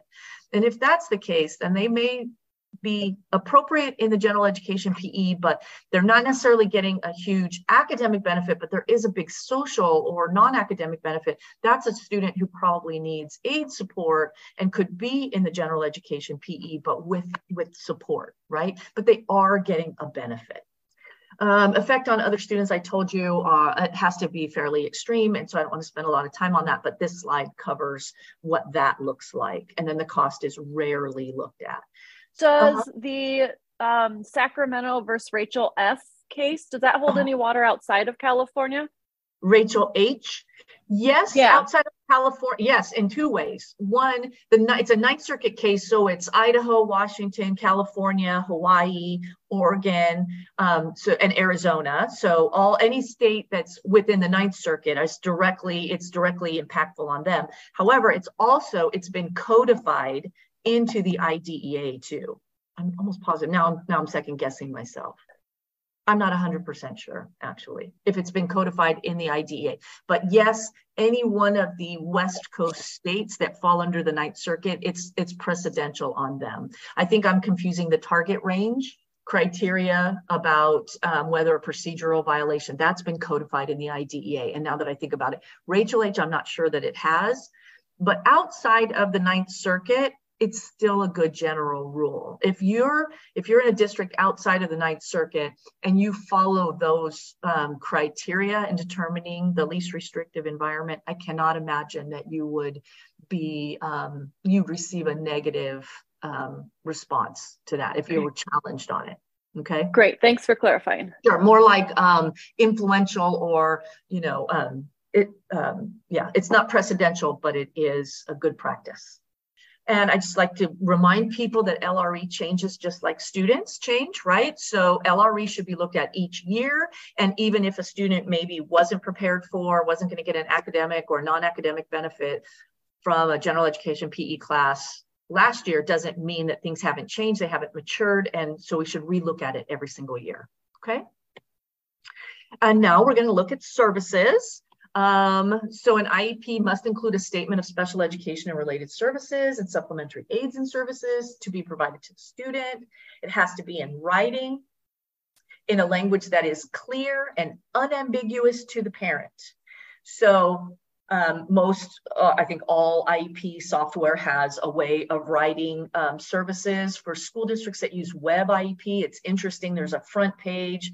And I think Easy IEP has this too, where there's a front page that just gives like a little synopsis of the services. And then there'll be a more um, um thorough services page. Um, in those circumstances, you want to make sure that what you have on the front is what's in those services page because having like sometimes maybe we updated the services page but we didn't up, update that front page. It gets inconsistent and that would not be considered unambiguous okay? So that can result in liability on the part of the district. So what it says on the front should be what it says in the services page.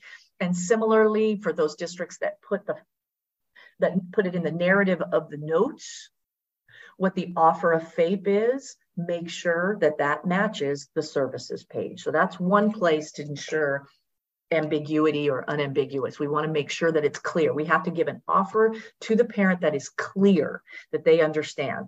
Another place that this comes up is we'll check mark both individual and small group because you're going to do both of those. You cannot check both of those unless you're giving a real clear explanation of when you do one or the other. And it cannot be reliant upon, well, it's, it's based on the service provider's determination. Sometimes what I hear is that, well, the students, you know, it's appropriate for the student to have small group, but sometimes there are no other kids for the group. And so I end up seeing the student individually. That's why I mark individual and small group. This is another situation where I say that's a, that's a perfectly fine rationale, but it doesn't fly in the legally compliant part. If you're going to do individual and small group, you should have two different services listed. And I know in California, there's a little bit of a snafu because when you're reporting to the state, you can't have two different of the same service reporting. I don't get too involved with that, but I've had it come up before. One of them can be listed as non-reportable or something like that, but you should have two different services. Where it's a situation where group is the appropriate service, but sometimes the student's seen individually because the other kids aren't available, you still put group.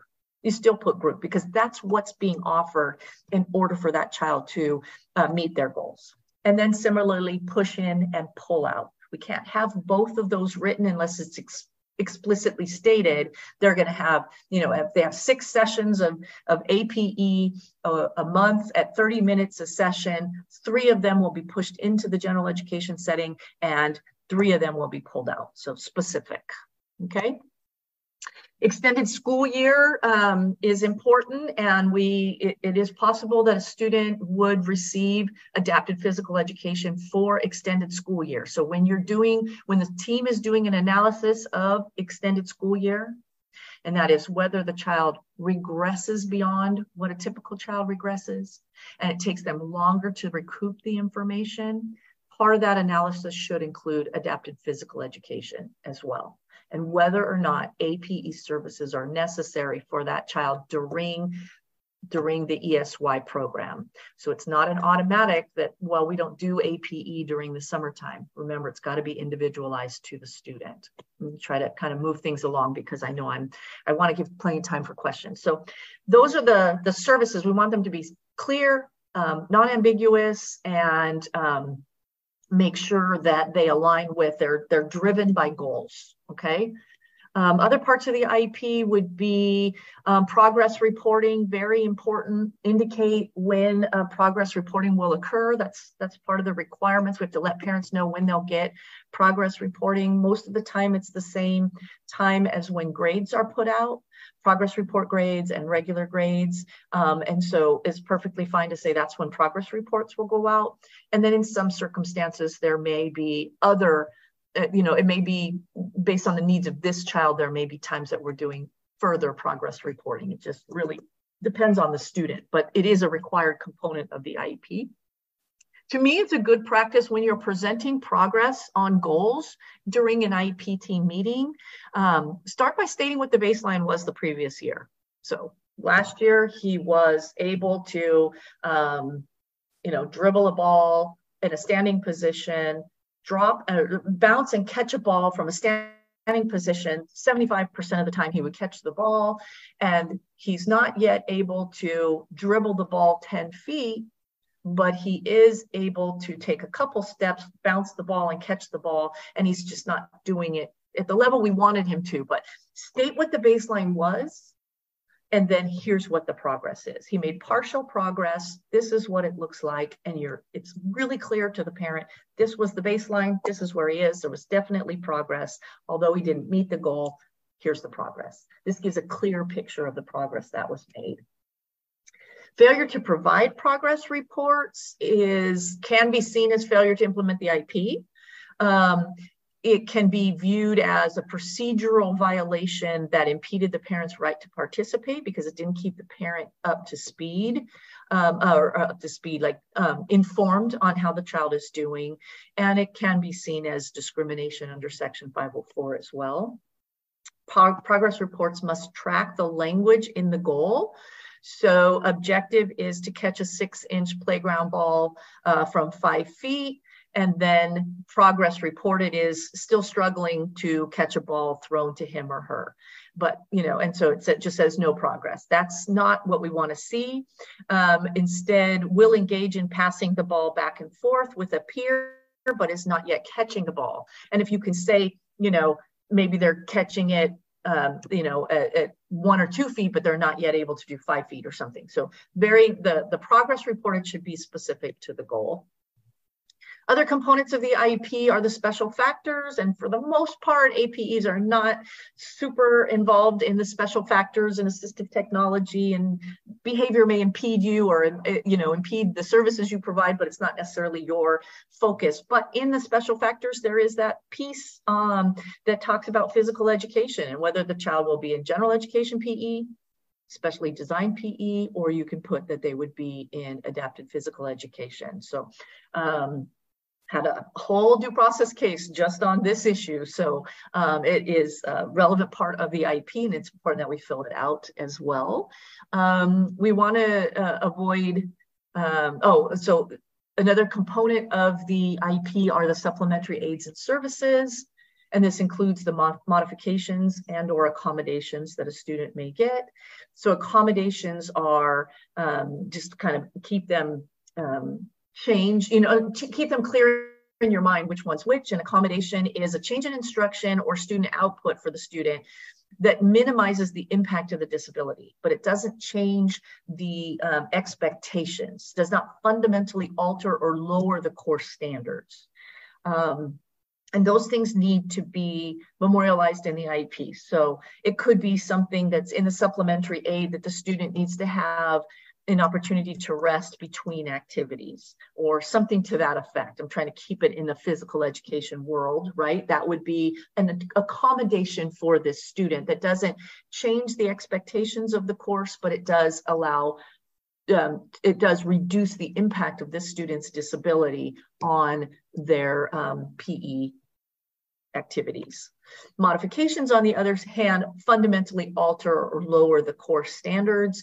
So an example that I put in here, and I have, I've had this come up on um, IEPs, if the temperature is over 85 degrees, the student must remain indoors and engage in non-strenuous activities.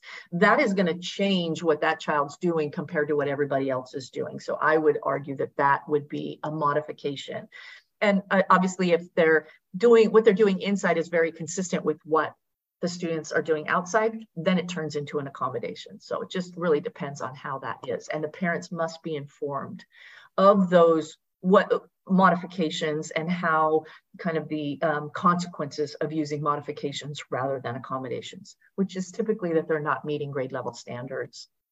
State testing is part of the IEP and must be filled out, and there are um, I know that there are physical um, physical tests that are done now as part of the state testing, and so um, I say now, but there's physical components of the state testing. So whatever accommodations need to be made for that need to be documented.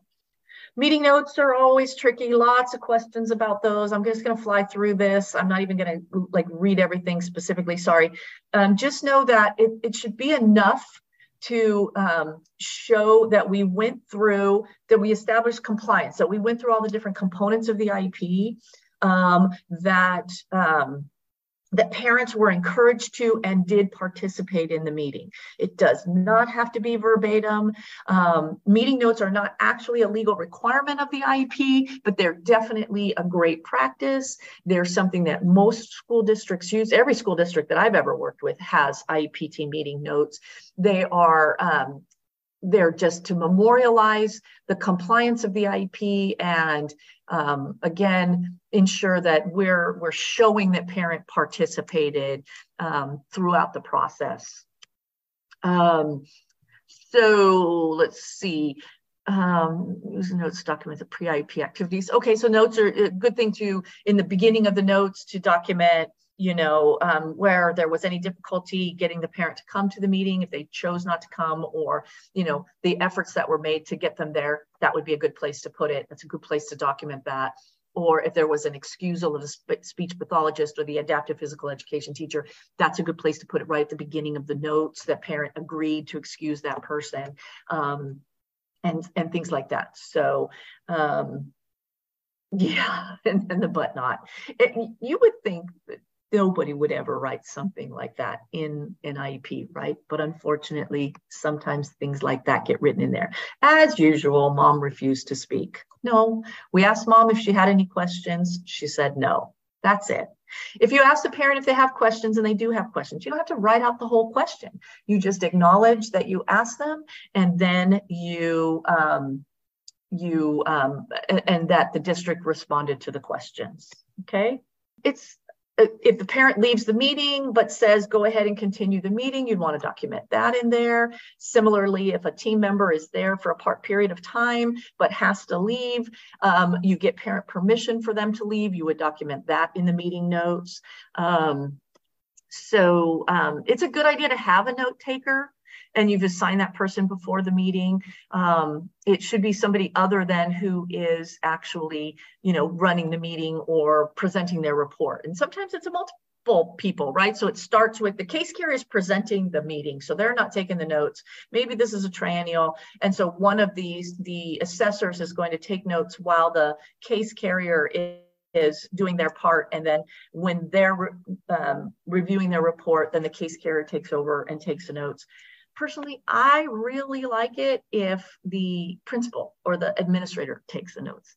It ensures that they're paying attention and participating in the meeting. But you know, that's just a that's just a preference for me. But it's uh, it's a it's a great thing to have that administrator do to make sure they're fully engaged in the meeting. But you know, we can't always make them do that, and it should never be the district's attorney or the parent's attorney taking the notes it's important to have an agenda. You should you should have an agenda, follow the agenda.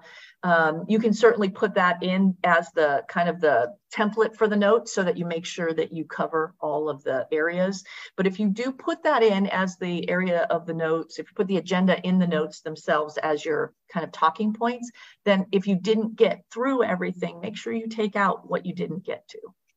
Yeah, so it, it can be used to outline your notes for sure.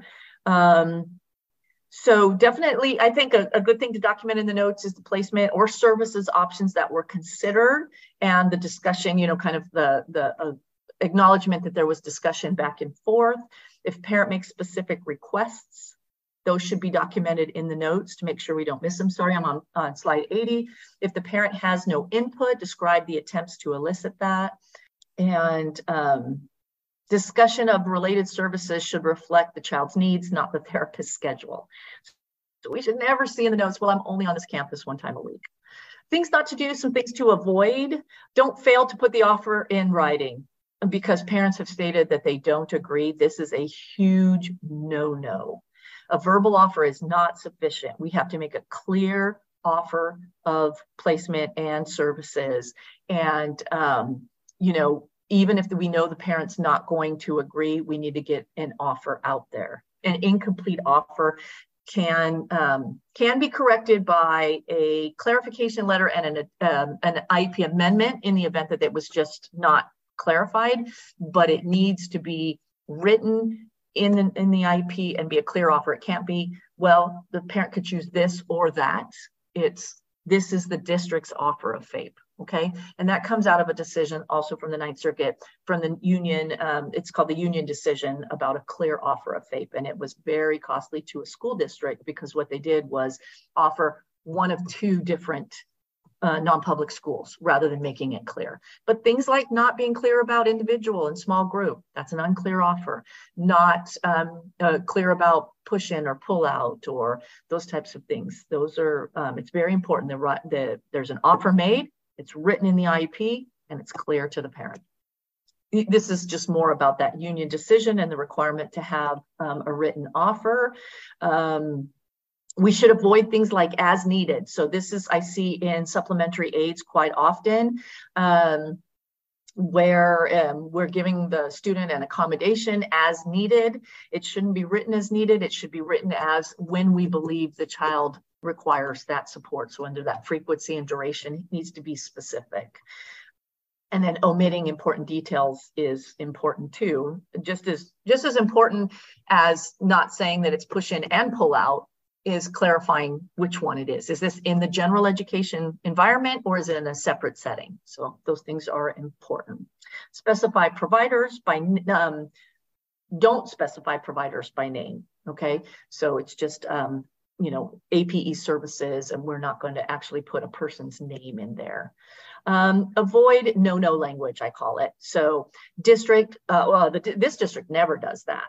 It's against our district policy to dot dot dot to offer and it's going to come up in those questions in a few minutes it's against our district policy to offer ape services for preschool students we're not going to put that in the notes and we're going to talk about why that may not be the best policy to have anyway the team is not authorized to make a decision about these services at this time services, the decision should be at the um, made at the IEP team meeting. If you can't make the decision at the IEP meeting for one reason or another, you say, we're not prepared to make a decision about that. We're going to have to reconvene in order to address that question at another time. As usual, parents' uh, attorney yelled and cursed, not good notes. These all come out of actual IEPs, by the way. The student will always have dot, dot, dot. The school psychologist is on campus only on Tuesdays, so services are limited to that day. Can't say things like that. So those are our no-no language, unclear notes. Um, having things like excessive typos and misspellings, have somebody proofread your notes before they go out. It really is important. Um, to have it clear. Um, and then 87, it does not have to be a script of what was discussed. This is a summary of the discussion and parents and school districts have the right to record IEP meetings if they want a verbatim transcript. Also, if a parent, I think this is on the next slide. Um, okay, so the next slide, 88, sometimes, I don't know, this is a newer practice that came up over the last couple of years where school districts read the notes at the end of the meeting to make sure the parent is in agreement with the notes. I'm not a fan of that process. I think in some cases parents really like it. Um, notes are, are not required. They're something that we take to memorialize their district notes. Um, if the parent disagrees with the notes, they always have a right to write um, a, a dissent to some of the things in the notes, or they can write their own notes and we will attach it. You should attach it to the IEP.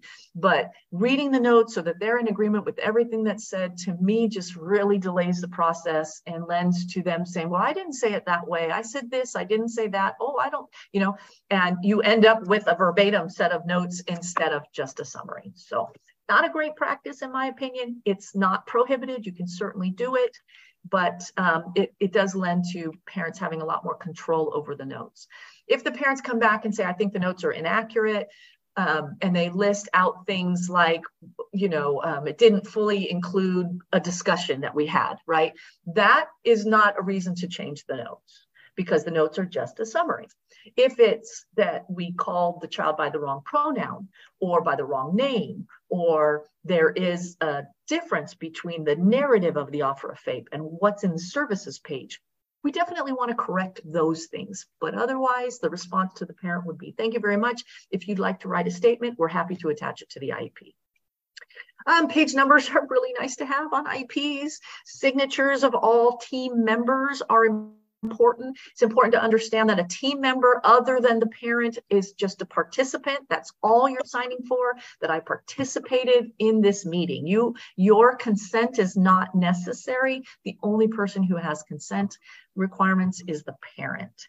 Um, the parent's not getting a full and final paginated IEP when they walk out the door, don't push for consent at that time then. Let give them the opportunity once they've had a chance to review the iep to sign it and and and, and give their consent. So um, prior to starting today, um, we received some questions from Garth Tymeson, um, and he was referencing um, some questions related to the Office of Special Education Programs so Office of Special Education Programs is a department of the U.S. Department of Education. Sorry, should have capitalized ed there. Um, they are advisory opinions that are in response to question posed to the Office of Special Education Programs. They are not law. They're not the code. They're not the IDEA. They are not the California Education Code or whatever state you're in, the education code. They're advisories based upon the interpretation of those codes, so the IDEA or your state education code. So are they precedential? No, but they are typically followed because if your IEP is challenged, most likely, let's say a, a, uh, a complaint is filed with the Office of Civil Rights, the Office of Civil Rights is a department of the US Department of Education. And they're most likely going to follow the guidance that was put out by OSEP. So this guidance is not absolute precedential, but it is it is strong guidance, I guess I should say. Okay. And so the questions, um, there were three different letters from OSEP that were included in the question. The first one is a letter that was written to OSEP or that OSEP responded to on July 31st, 2013. So it's a while ago, but nothing's changed since then. And basically, this is that question Is it appropriate for school districts to deny preschool students adapted physical education services?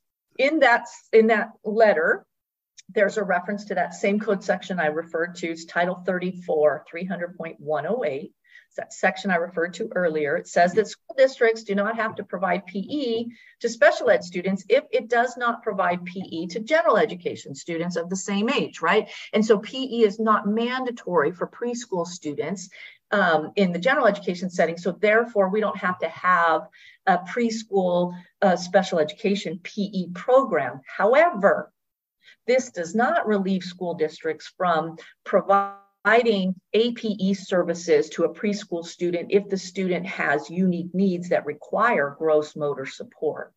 So um, it's the determination of whether or not a preschool student would be eligible for APE, which should not be based upon whether or not the district gives PE to preschool mm-hmm. kids. It should be based upon whether or not this child has gross motor deficits that require the intervention of an APE specialist in order to address those needs. So, and I can tell you that case I had, the parent wanted to go all the way back to preschool. Um, and whether or not the student should have had APE services. And fortunately, we didn't have to go back that far. We were in second grade. So um, she was in second or third grade. And so during the period of time in question for our hearing really was when PE is required. But through the research I did in preparation for the hearing, it, it is clear that um, it is not we can't automatically deny APE services just because a student doesn't, just because students don't typically have PE in that age group. Mm-hmm. Okay. Um, October 13th, there's another letter. It's a similar question related to high school students who have met their PE requirements for graduation, but may still have gross motor deficits. And just like the pre the preschool students, Title 34, Section 300.108 does not relieve school districts from their obligation to provide APE services or some other gross motor development supports for students who have unique needs that require it. So just because the student has met their PE requirements um, for, for graduation doesn't automatically relieve the district from having to do APE services. And there's an OCR opinion as well out of um, Palm Springs, California, where um, that, that also applied to even adult transition students. Okay. And then the third one was a May 12, 2021. And basically, it came down to who's qualified to provide APE services or specially designed PE services? Can those services be provided by a physical therapist? How about a special education teacher? And in this case, OSEP uh, kind of punted and, and did not actually um, mandate one way or the other. They basically said the determination of who provides the support for gross motor skills is based on state policies and procedures.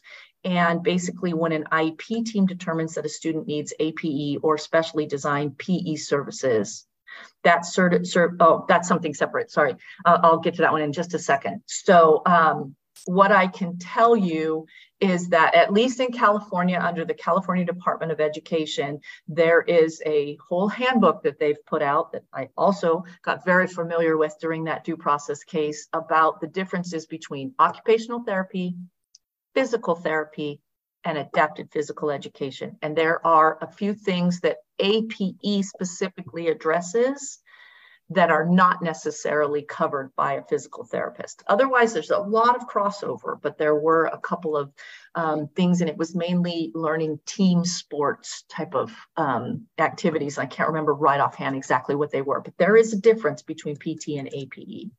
And then one other thing that was in that May 12, 2021 um, OSEP letter was that um, APE can be a standalone service it just reiterated that. It's considered special ed. It is not it is a if a student already qualifies and then they qualify for ape it's considered a related service. But if they don't otherwise qualify ape can be a standalone service. Yeah but it's not a related service though cynthia correct it's not well i mean it would be if a student is say um, you know they have autism and they're also getting adapted physical education. In that sense it's a related service. It's related to their autism but okay it but it's not re- it's not related service as defined by idea correct. Okay correct. thank you. Yes so it's a standalone service. It could be eligibility all by itself. yep because physical education is an academic requirement, then mm-hmm. APE is a replacement in uh, oftentimes of their physical education. So it can be a standalone service, yes. Mm-hmm. Um, would parents be wise to use these letters at IEP meetings or other meetings if they are being denied APE services for children between the ages of 3 and 21? You know, I, I could they use them? Yes. Um, to me, when a parent comes in with something like that, it just automatically puts everybody on the defensive. Um, I would hope that our APE people uh, on this call, you know, recognize that we're not limited in our APE services for students who would otherwise get physical education and that that doesn't become the debate. so um, that's the way I'm going to answer that question. How could parents use the letter like this um, if, uh, like these, if their child is being denied services? I'm again same same issue. I'm hopeful that they're working with the team and we're we're addressing the student's needs based upon the student's needs and we don't need to get to a point where the parent has to say but this letter says this letter says you know so mm, i try to minimize those types of conversations. What are the best ways that um, NCPEID and AP teachers can use OSEP policies, clarification letters, and to advocate for appropriate APE services? I would say those are discussions that you would have outside of IEP meetings. Okay, so if you're in a school district where they're taking the position that APE teachers do not serve kids who are in preschool or have met their high school requirements, then it may be that you have a conversation with your director of special ed, your lead APE person, or um, if it's at, at your site level, your site principal, that's when you bring in these letters and say, look, you know, it really is policy and and and expected that students who need gross motor intervention are provided the supports and services that they need, regardless of whether they would have PE on their program. But I would say the best way to handle this would not be during an IEP meeting. Okay, handle it outside of an IEP meeting. And that is it Hey, Cynthia, Cynthia, yeah. this is Garth Tymeson. Can you hear me? I, I can. I can. Yes. Just, just a little context with those letters. For several years, I was the legislative co-chair for this organization, okay. and what we did was, as a result of getting a trend um, in uh, in lack of services from school districts, we would get information from parents and teachers throughout the country and once a trend was developed we would do one of those letters we would we would request a clarification letter Okay. And where it was happening was preschool, secondary transition, and persons um, substituting physical therapy instead of adapted physical education. So that's the context as to the topics of those letters. Right. And thank you very thank you very much for addressing those. You're welcome, absolutely. And I do think that they have a very strong um, influence and impact and should be taken seriously. There shouldn't um, it's a shame that we need those types of letters to understand that. But um, yeah, that whole piece about using PT to cover for APE is an interesting issue. Yeah. okay, absolutely. First, on behalf of NCPEID, we really want to thank you, Cynthia, for a great presentation. Thank you. Yes, thank you we're the type of group our hair is on fire and we have lots of questions. okay, no worries. I'm here. Okay. And again, if you're one of the people who kind of posed this question, you want to clarify it a little bit further, um, feel free to jump in. But one of the questions in the chat is from a legal perspective, can APE be a service um, under 504? Um, and then like differences mm-hmm. between 504 and IEP plans. Who's who a- asked that question initially? At the beginning. And this um, goes back to Garth's position. Yeah, I think okay. I brought that one up. Um, we're, we're having a couple of things again across the country, Cynthia, where teachers are saying their special ed administrators are saying, well, let's take this off an IEP and let's make it a 504 plan. Mm-hmm. And, and that's, you know, what, what are the differences? And again, put your hat on if you were a parent advocate, what would you be recommending parents do or teachers do? Okay, so I like to do that. I, that's exactly what I do whenever I have a file. I put, I, I think about what the other side, especially if I'm gearing up for a due process hearing, I always try to put myself in the perspective of the parent um, and the parent's counsel and how they're going to challenge what I'm thinking.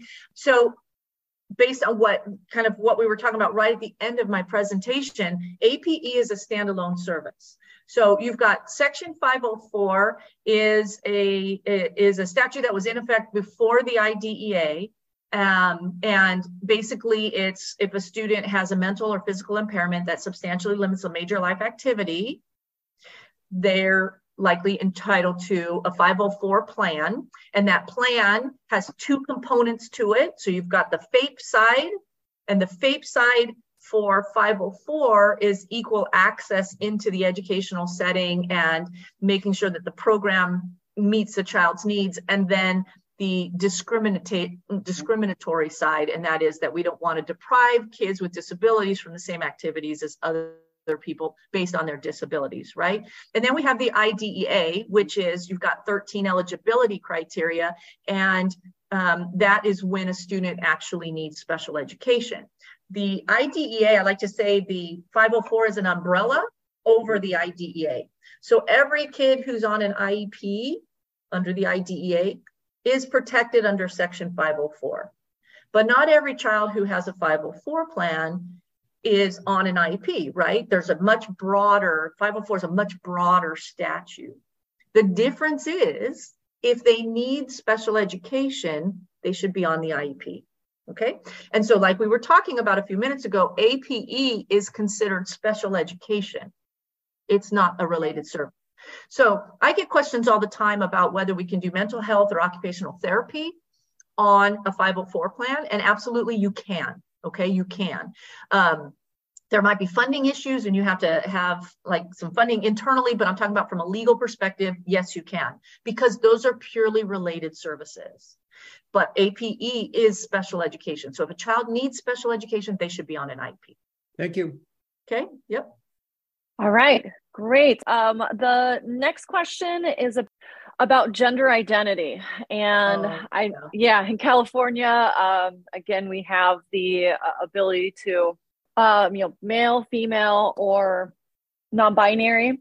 Right. And the kind of question uh, along that, I think this was proposed by Tanya. I think maybe she had to bounce off of it. I, I know one of it was with regards to assessment and how do we handle assessments that are broken into categories like male and female. Oh, I wish I had a great answer for you. I really do. There's this is a lose lose situation right? The reason why there are different categories of boys and girls in the physical education, because we don't see that in academic testing, right? Or cognitive testing. We don't see it in that. But in the physical sense, is because there's a difference between boys and girls and their physical abilities. And when they develop, things might be slightly different too. So, based upon their genetics, they should be tested for the gender they were born, right? Because that is the criteria they should be measured against, but then at the same time, you might be offending their right to choose their gender. I would test them based upon their biological gender and refer to them in the report based upon their preferred identify, identification. That's what I would recommend. I don't know and that there's a perfect answer to this. And Tanya's question also was about um, identify. How did she state it? Something about qualifying students who are gender non-binary for services under emotional disturbance. When we're looking at ED, there's there's five specific criterias that a child must meet to a marked degree over a long period of time that are significantly impacting their education. And you look specifically at those five things and determine whether one of them applies. And I it sounds like her question is would the fact that the child is identifying as something other than their biological gender meet one of those criteria only if it otherwise does, right? So, are they having an inability to form and maintain relationships with peers and adults? Are they, you know, creating, and I'm not looking at the specifics right now, but creating symptoms of, you know, are they experiencing depression? Those, are, so they look at the five criteria and say, does this child meet it? Whether that's based on their gender uncertainty or or, or what you know they just really need to follow the um, criteria for ed mm-hmm. thanks. The next question is about paraprofessionals. Can paraprofessionals provide mm-hmm. services to students who qualify for APE without supervision from a certified teacher? Okay. Can a paraprofessional evaluate be the teacher of record can they evaluate? No. so uh, the evaluation has to be done by somebody who's qualified to do the evaluation, which would be somebody who's credentialed um, and has the added certification for an APE teacher. Um, supervision is an interesting terminology. It's defined in California, at least in our education code, um, and it doesn't require that the person be in immediate um, vicinity of. So supervision is is allowed to be again oversight of this person. Interestingly under title v regulations which are state regulations in california there's allowance for what's called a COTA which is a, a certified occupational therapy assistant or a SLIPA, speech and language pathologist assistant. And we're allowed to use those um, but it has to be i think it's with the slipa it has to be clearly identified in the IEP that the direct hmm. service will be provided by the SLPA but I don't know that there's anything out there for uh, APE teachers. But at the same time, we use instructional assistants in classrooms all the time to help support a student. So I can't imagine that you wouldn't be allowed to do that in the world of APE, but there should be you know, definitely we've got to have some clear oversight and supervision of that person. So if what you have is um, an instructional aide who's in the general education, excuse me, PE class, and they're helping to support that student's access to that general education program. It's part of their APE services, and then you should probably have some consult up there between the APE and the general education teacher, and then you know, and and and, and the aide probably you would put both of those in there. Um, yeah, I think it can be done. I think it should be parents should be on notice that you're using um, instructional support in order to, uh, you know, an aid in order to provide that intervention in the classroom setting, but it's not it's not specifically required. It's only specifically required that you have it written in the IEP that a SLPA will be working with the student instead of an SLP. Um, but I would think if you're doing direct services, pull out, pull out direct services an APE teacher that has aides there that are helping them, perfectly fine, right? As part of a small group or larger group type of setting. And then the only other time you would use an aide to, to provide the direct service, I would think would be that push in service. Uh, next is how can you create legally defensible reports for parents who are still requesting virtual assessments in the home school setting? Well, through COVID, we were really in a terrible situation, right? And so we were, there were districts that refused to do virtual assessments at all. Um, I don't think that that was the right approach to take. My recommendation was uh, to school district was that you have in the validity statement acknowledgement that this was done vir- virtually and that may have an impact on the scores, but then go ahead and do the assessment report so parents on notice when we were in the middle of COVID, like that 2021 school year, districts that I worked with, we've sent out a prior notice that said, you know, we have three options for you. We believe testing's necessary. We have three options for you. We can do it virtually. Here's your pros and cons for that. We can do it in person. Here's your pros and cons for that. Or we can wait until we come back to in person and then we can do the assessment at that time and had the parent sign. So it was their decision which way they went. And then if they chose virtually then and even in person at that time because everybody was masked and it changed you know cognitive testing and all of that stuff when kids are masked um, we had it in the validity statement. So here we are now where we could test in person but the parent is refusing and they want it to be virtual. I would make note of that at the beginning of the report that you were available to test the student in person. However, for whatever reason, we don't have to necessarily even include the reason, but for reasons, uh, personal reasons, parent chose to have this assessment done virtually. Here's how it may impact the ultimate results of the assessment. And you have to do, you know, in cases like that, I know with physical types of assessments, it's trickier. Sometimes you may need to have two different electronic devices. You may have to have a a one that has a camera on so you can see what's going on, and then another one so that the child can you can give the child the instruction and and, and engage with the student with another one that's that's actually um, recording what the child is doing so that you can use that as part of your analysis. So it's not ideal. I'll be honest, it's not ideal. Um, next, with regard to service delivery, can we mark individual and group? And then kind of a follow up to that one, can we mark group if a student would benefit from group?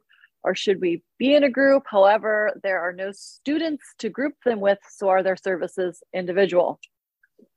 Okay, you should, as as I said, you should never have small group and individual marked. Well, okay, I always try to I, I try to avoid nevers and always.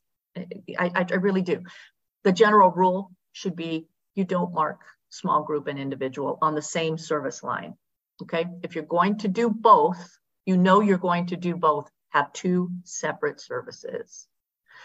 If you do mark it that way, you need to be clear that this many sessions will be individual and this many sessions will be small group because I don't know your IEP process, your program, and so there may be some reason why you can't have two services. I can tell you under SEIS, you can but any I don't know the other service providers, the other service programs. Um, so then, in a situation where you've got a student and please, I want to I want to make one correction right now because what I heard you say, Melissa, was the student would benefit from group. Okay. Yeah. The criteria is not will they benefit from. The criteria is whether or not that service is necessary for the child to receive a FAPE. Okay. Um, and so, assuming that's what you meant, that they're that it's that based on their goals, they need group APE services. But unfortunately, they're the only kid on this campus that has APE or something. We don't have any other kids. My recommendation would be you you list it as group because that's what you're recommending in order for them to achieve the goals. And you make parent aware of the fact that right now there are no additional students. And so you will be working with the student one on one, but as soon as other students become available, they will join the group. But it's group that's necessary in order to meet the goals. Okay, great. Oh, I like this question a lot. Clarification if consult minutes require a goal. Ah, not usually. No, no, I do not normally see goal for consult. Um, it just kind of depends. If you're you've assessed a student and they don't qualify for direct services, but they do have deficits that warrant having um, some some intervention between you and the general education PE provider. It really, I don't think that technically you are required to write a goal for that, but there may be circumstances where you need to. I, I just don't know how significant and whether or not there are things that we think this child needs to achieve in order to say, okay, now that they've achieved this thing, we can reevaluate and determine that they no longer need APE services, you know? So again, I try to avoid always and nevers. I think the general rule is when it's in supplementary aids as a consult service, we don't have to write goals, but there may be circumstances where you do. So I'm sorry, it's one of those it depends answers that I know everybody thinks that as lawyers like to give, but it really does. With this one, I think what the question, uh, so it's what are the components of an assessment plan? Does it include a way to notify the APE specialist that a referral has been completed and consent has been obtained? Frequently, the APE specialist hears about the request to evaluate this prior to the December 3rd meeting. So I think that's just us not being in the loop or being told. Yeah. I so what was the original question though? I understand the problem. APEs are not being told until your timeline's almost up, right? But what was the original question? I think the original question was just what are the components of a an assessment plan? Okay. And does it include a way to make sure that the APE teachers are involved? no. Unfortunately, to the second part, and I don't mean to laugh, I don't, but I, I, I wish it did because it's not unusual. OTs too, I hear this a lot from OTs. I didn't even know I was supposed to assess until two weeks ago or a week ago or something. Um, what are the components of an assessment plan? They're laid out under the IDEA and in California in the California Education Code. And basically, you have to put the parent on notice of why you're assessing and what areas you plan to assess we don't typically put the tools that we're going to use, but the types of tools instead. And the reason why it doesn't have to specifically identify the tools is because, um, you know, we want to have some ability to, we have to be flexible and, you know, be able to in, increase our, our, our, our tool bank if we need to, right? So we have to state the purpose of the assessment. We have to um, identify the area to be assessed, the expert that will be doing the type of assessment that we're talking about, and then there's an important component that says that um, part of an assessment plan needs to notify the parent special education services will not be provided provide consent to them. And then an opportunity for them to sign. Now some assessment plans have more than that but those are the key legal required components. And when we're proposing an assessment, then it should go out with a prior written notice. So if we're proposing or refusing an assessment, then it should go out with a prior written notice. And prior written notices have their own requirements, like, you know, what are you proposing or what are you refusing and those types of things. Having assurances that you're put on notice when you have assessments you need to do is really something you have to work on internally You've got to make sure that your site administrator or administrators, if you're itinerant, understands why you need the 60 days, just like the school psychologist does. you know, and talk to your colleagues, right? Maybe if you're having a problem with that, then maybe ask to be invited to, because typically I would think this is either your case carriers or your school psychologists that are not getting that message out. Ask to be invited to one of their monthly meetings or something, and then, you know, speak out about what's happening and why it's so impactful for you. All right, thank you. Mm-hmm.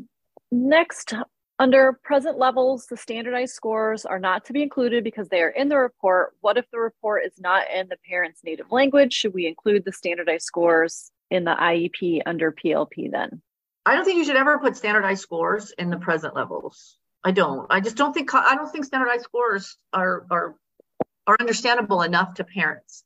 Parents have the right to ask that you translate the assessment report and if they're monolingual, something other than English, then typically you're going to have an interpreter during the IPT meeting. The interpreter is going to interpret the results as you're going through them so that during the meeting, the parent has an understanding. And then typically the assessment report doesn't get actually translated until after the fact because it's within your 60 day timeline. It's really hard to get those translated and ready for the parent during the meeting. So that's the way you handle it. But I don't think that's a reason to put standard scores in the present levels. No. Okay, thank you. What if a student has APE services listed in their IEP, but the district no longer has an APE teacher? Oh, then they're in trouble. They, they need yeah, to contact the, with somebody else. what if the district's posted for an APE teacher for a year, but they're not getting anyone to apply legally? What could happen to that district? they're liable for not only making up the sessions that are missing, but whatever deprivation happens to that child. So typically we think about comp ed as he missed seven sessions, so we make up seven sessions, but it really it really doesn't work that way. A student may miss seven sessions and really didn't fail to make progress on their goals. And so under under a due process case they wouldn't even be found to have denied FAPE. But so that's usually the way we look at it though is we miss seven so we make up seven.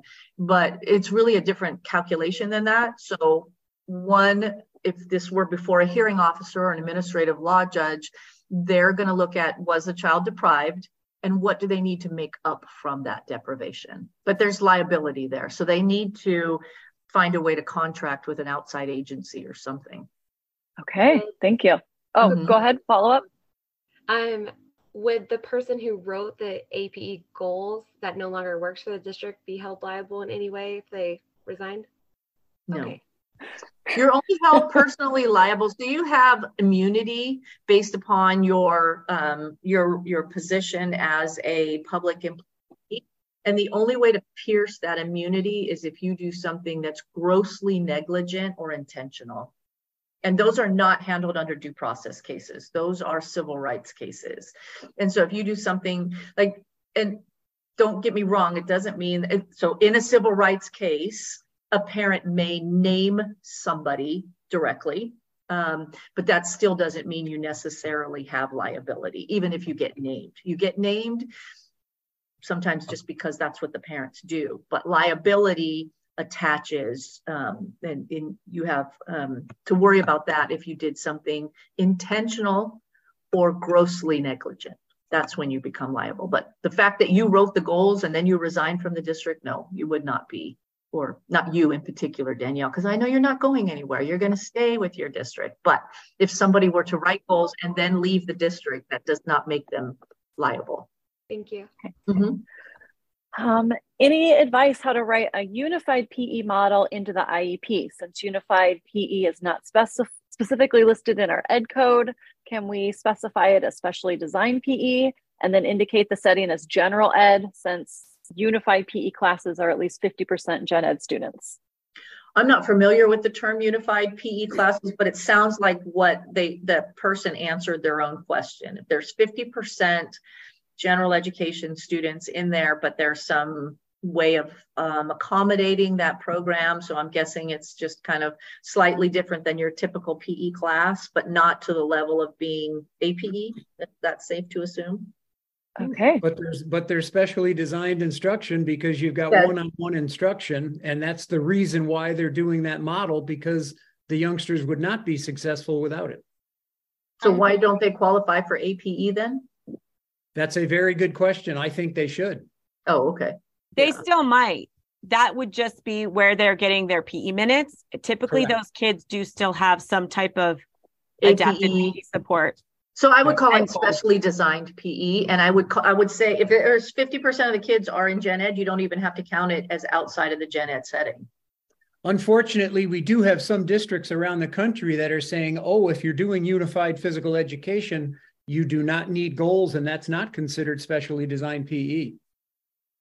Well, I, I would probably agree with them, Garth, if they mm. don't otherwise have APE. If they otherwise have APE, that's what the goals are for.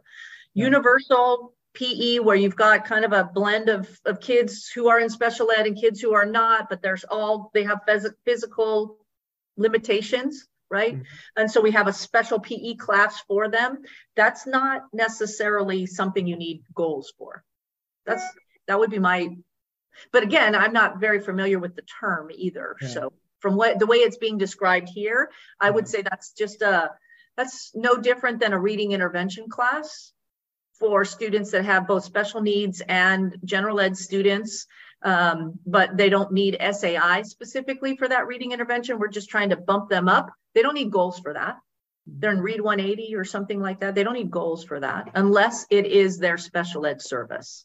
Okay, great.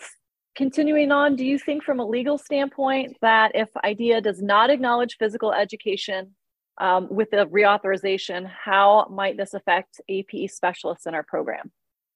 the IDEA does recognize.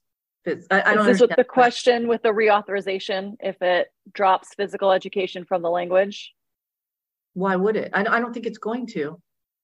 Well, is there a reason good, to believe that it's going to? Yeah, is there just our Goodness. Some word out there? Yeah, I don't, I don't think that's an issue. I don't, oh, don't- yeah, no talking, no talking. I just, Yeah. yeah, I don't think that's, that's a possibility. Mm-mm. Because Fantastic. PE is a mandate, you know, it's a required course in all schools. So I don't see that ever happening. Yes. When, when the time comes for reauthorization, we need to be ready to make sure that doesn't happen. Okay. That's a good Right. plan. Yeah, that's where you guys get together and Mhm. and have your lobbyists make sure that they're covering that and making sure. Okay. Thank you, thank you, thank you, Cynthia. You are amazing as always. Much appreciated. Also, next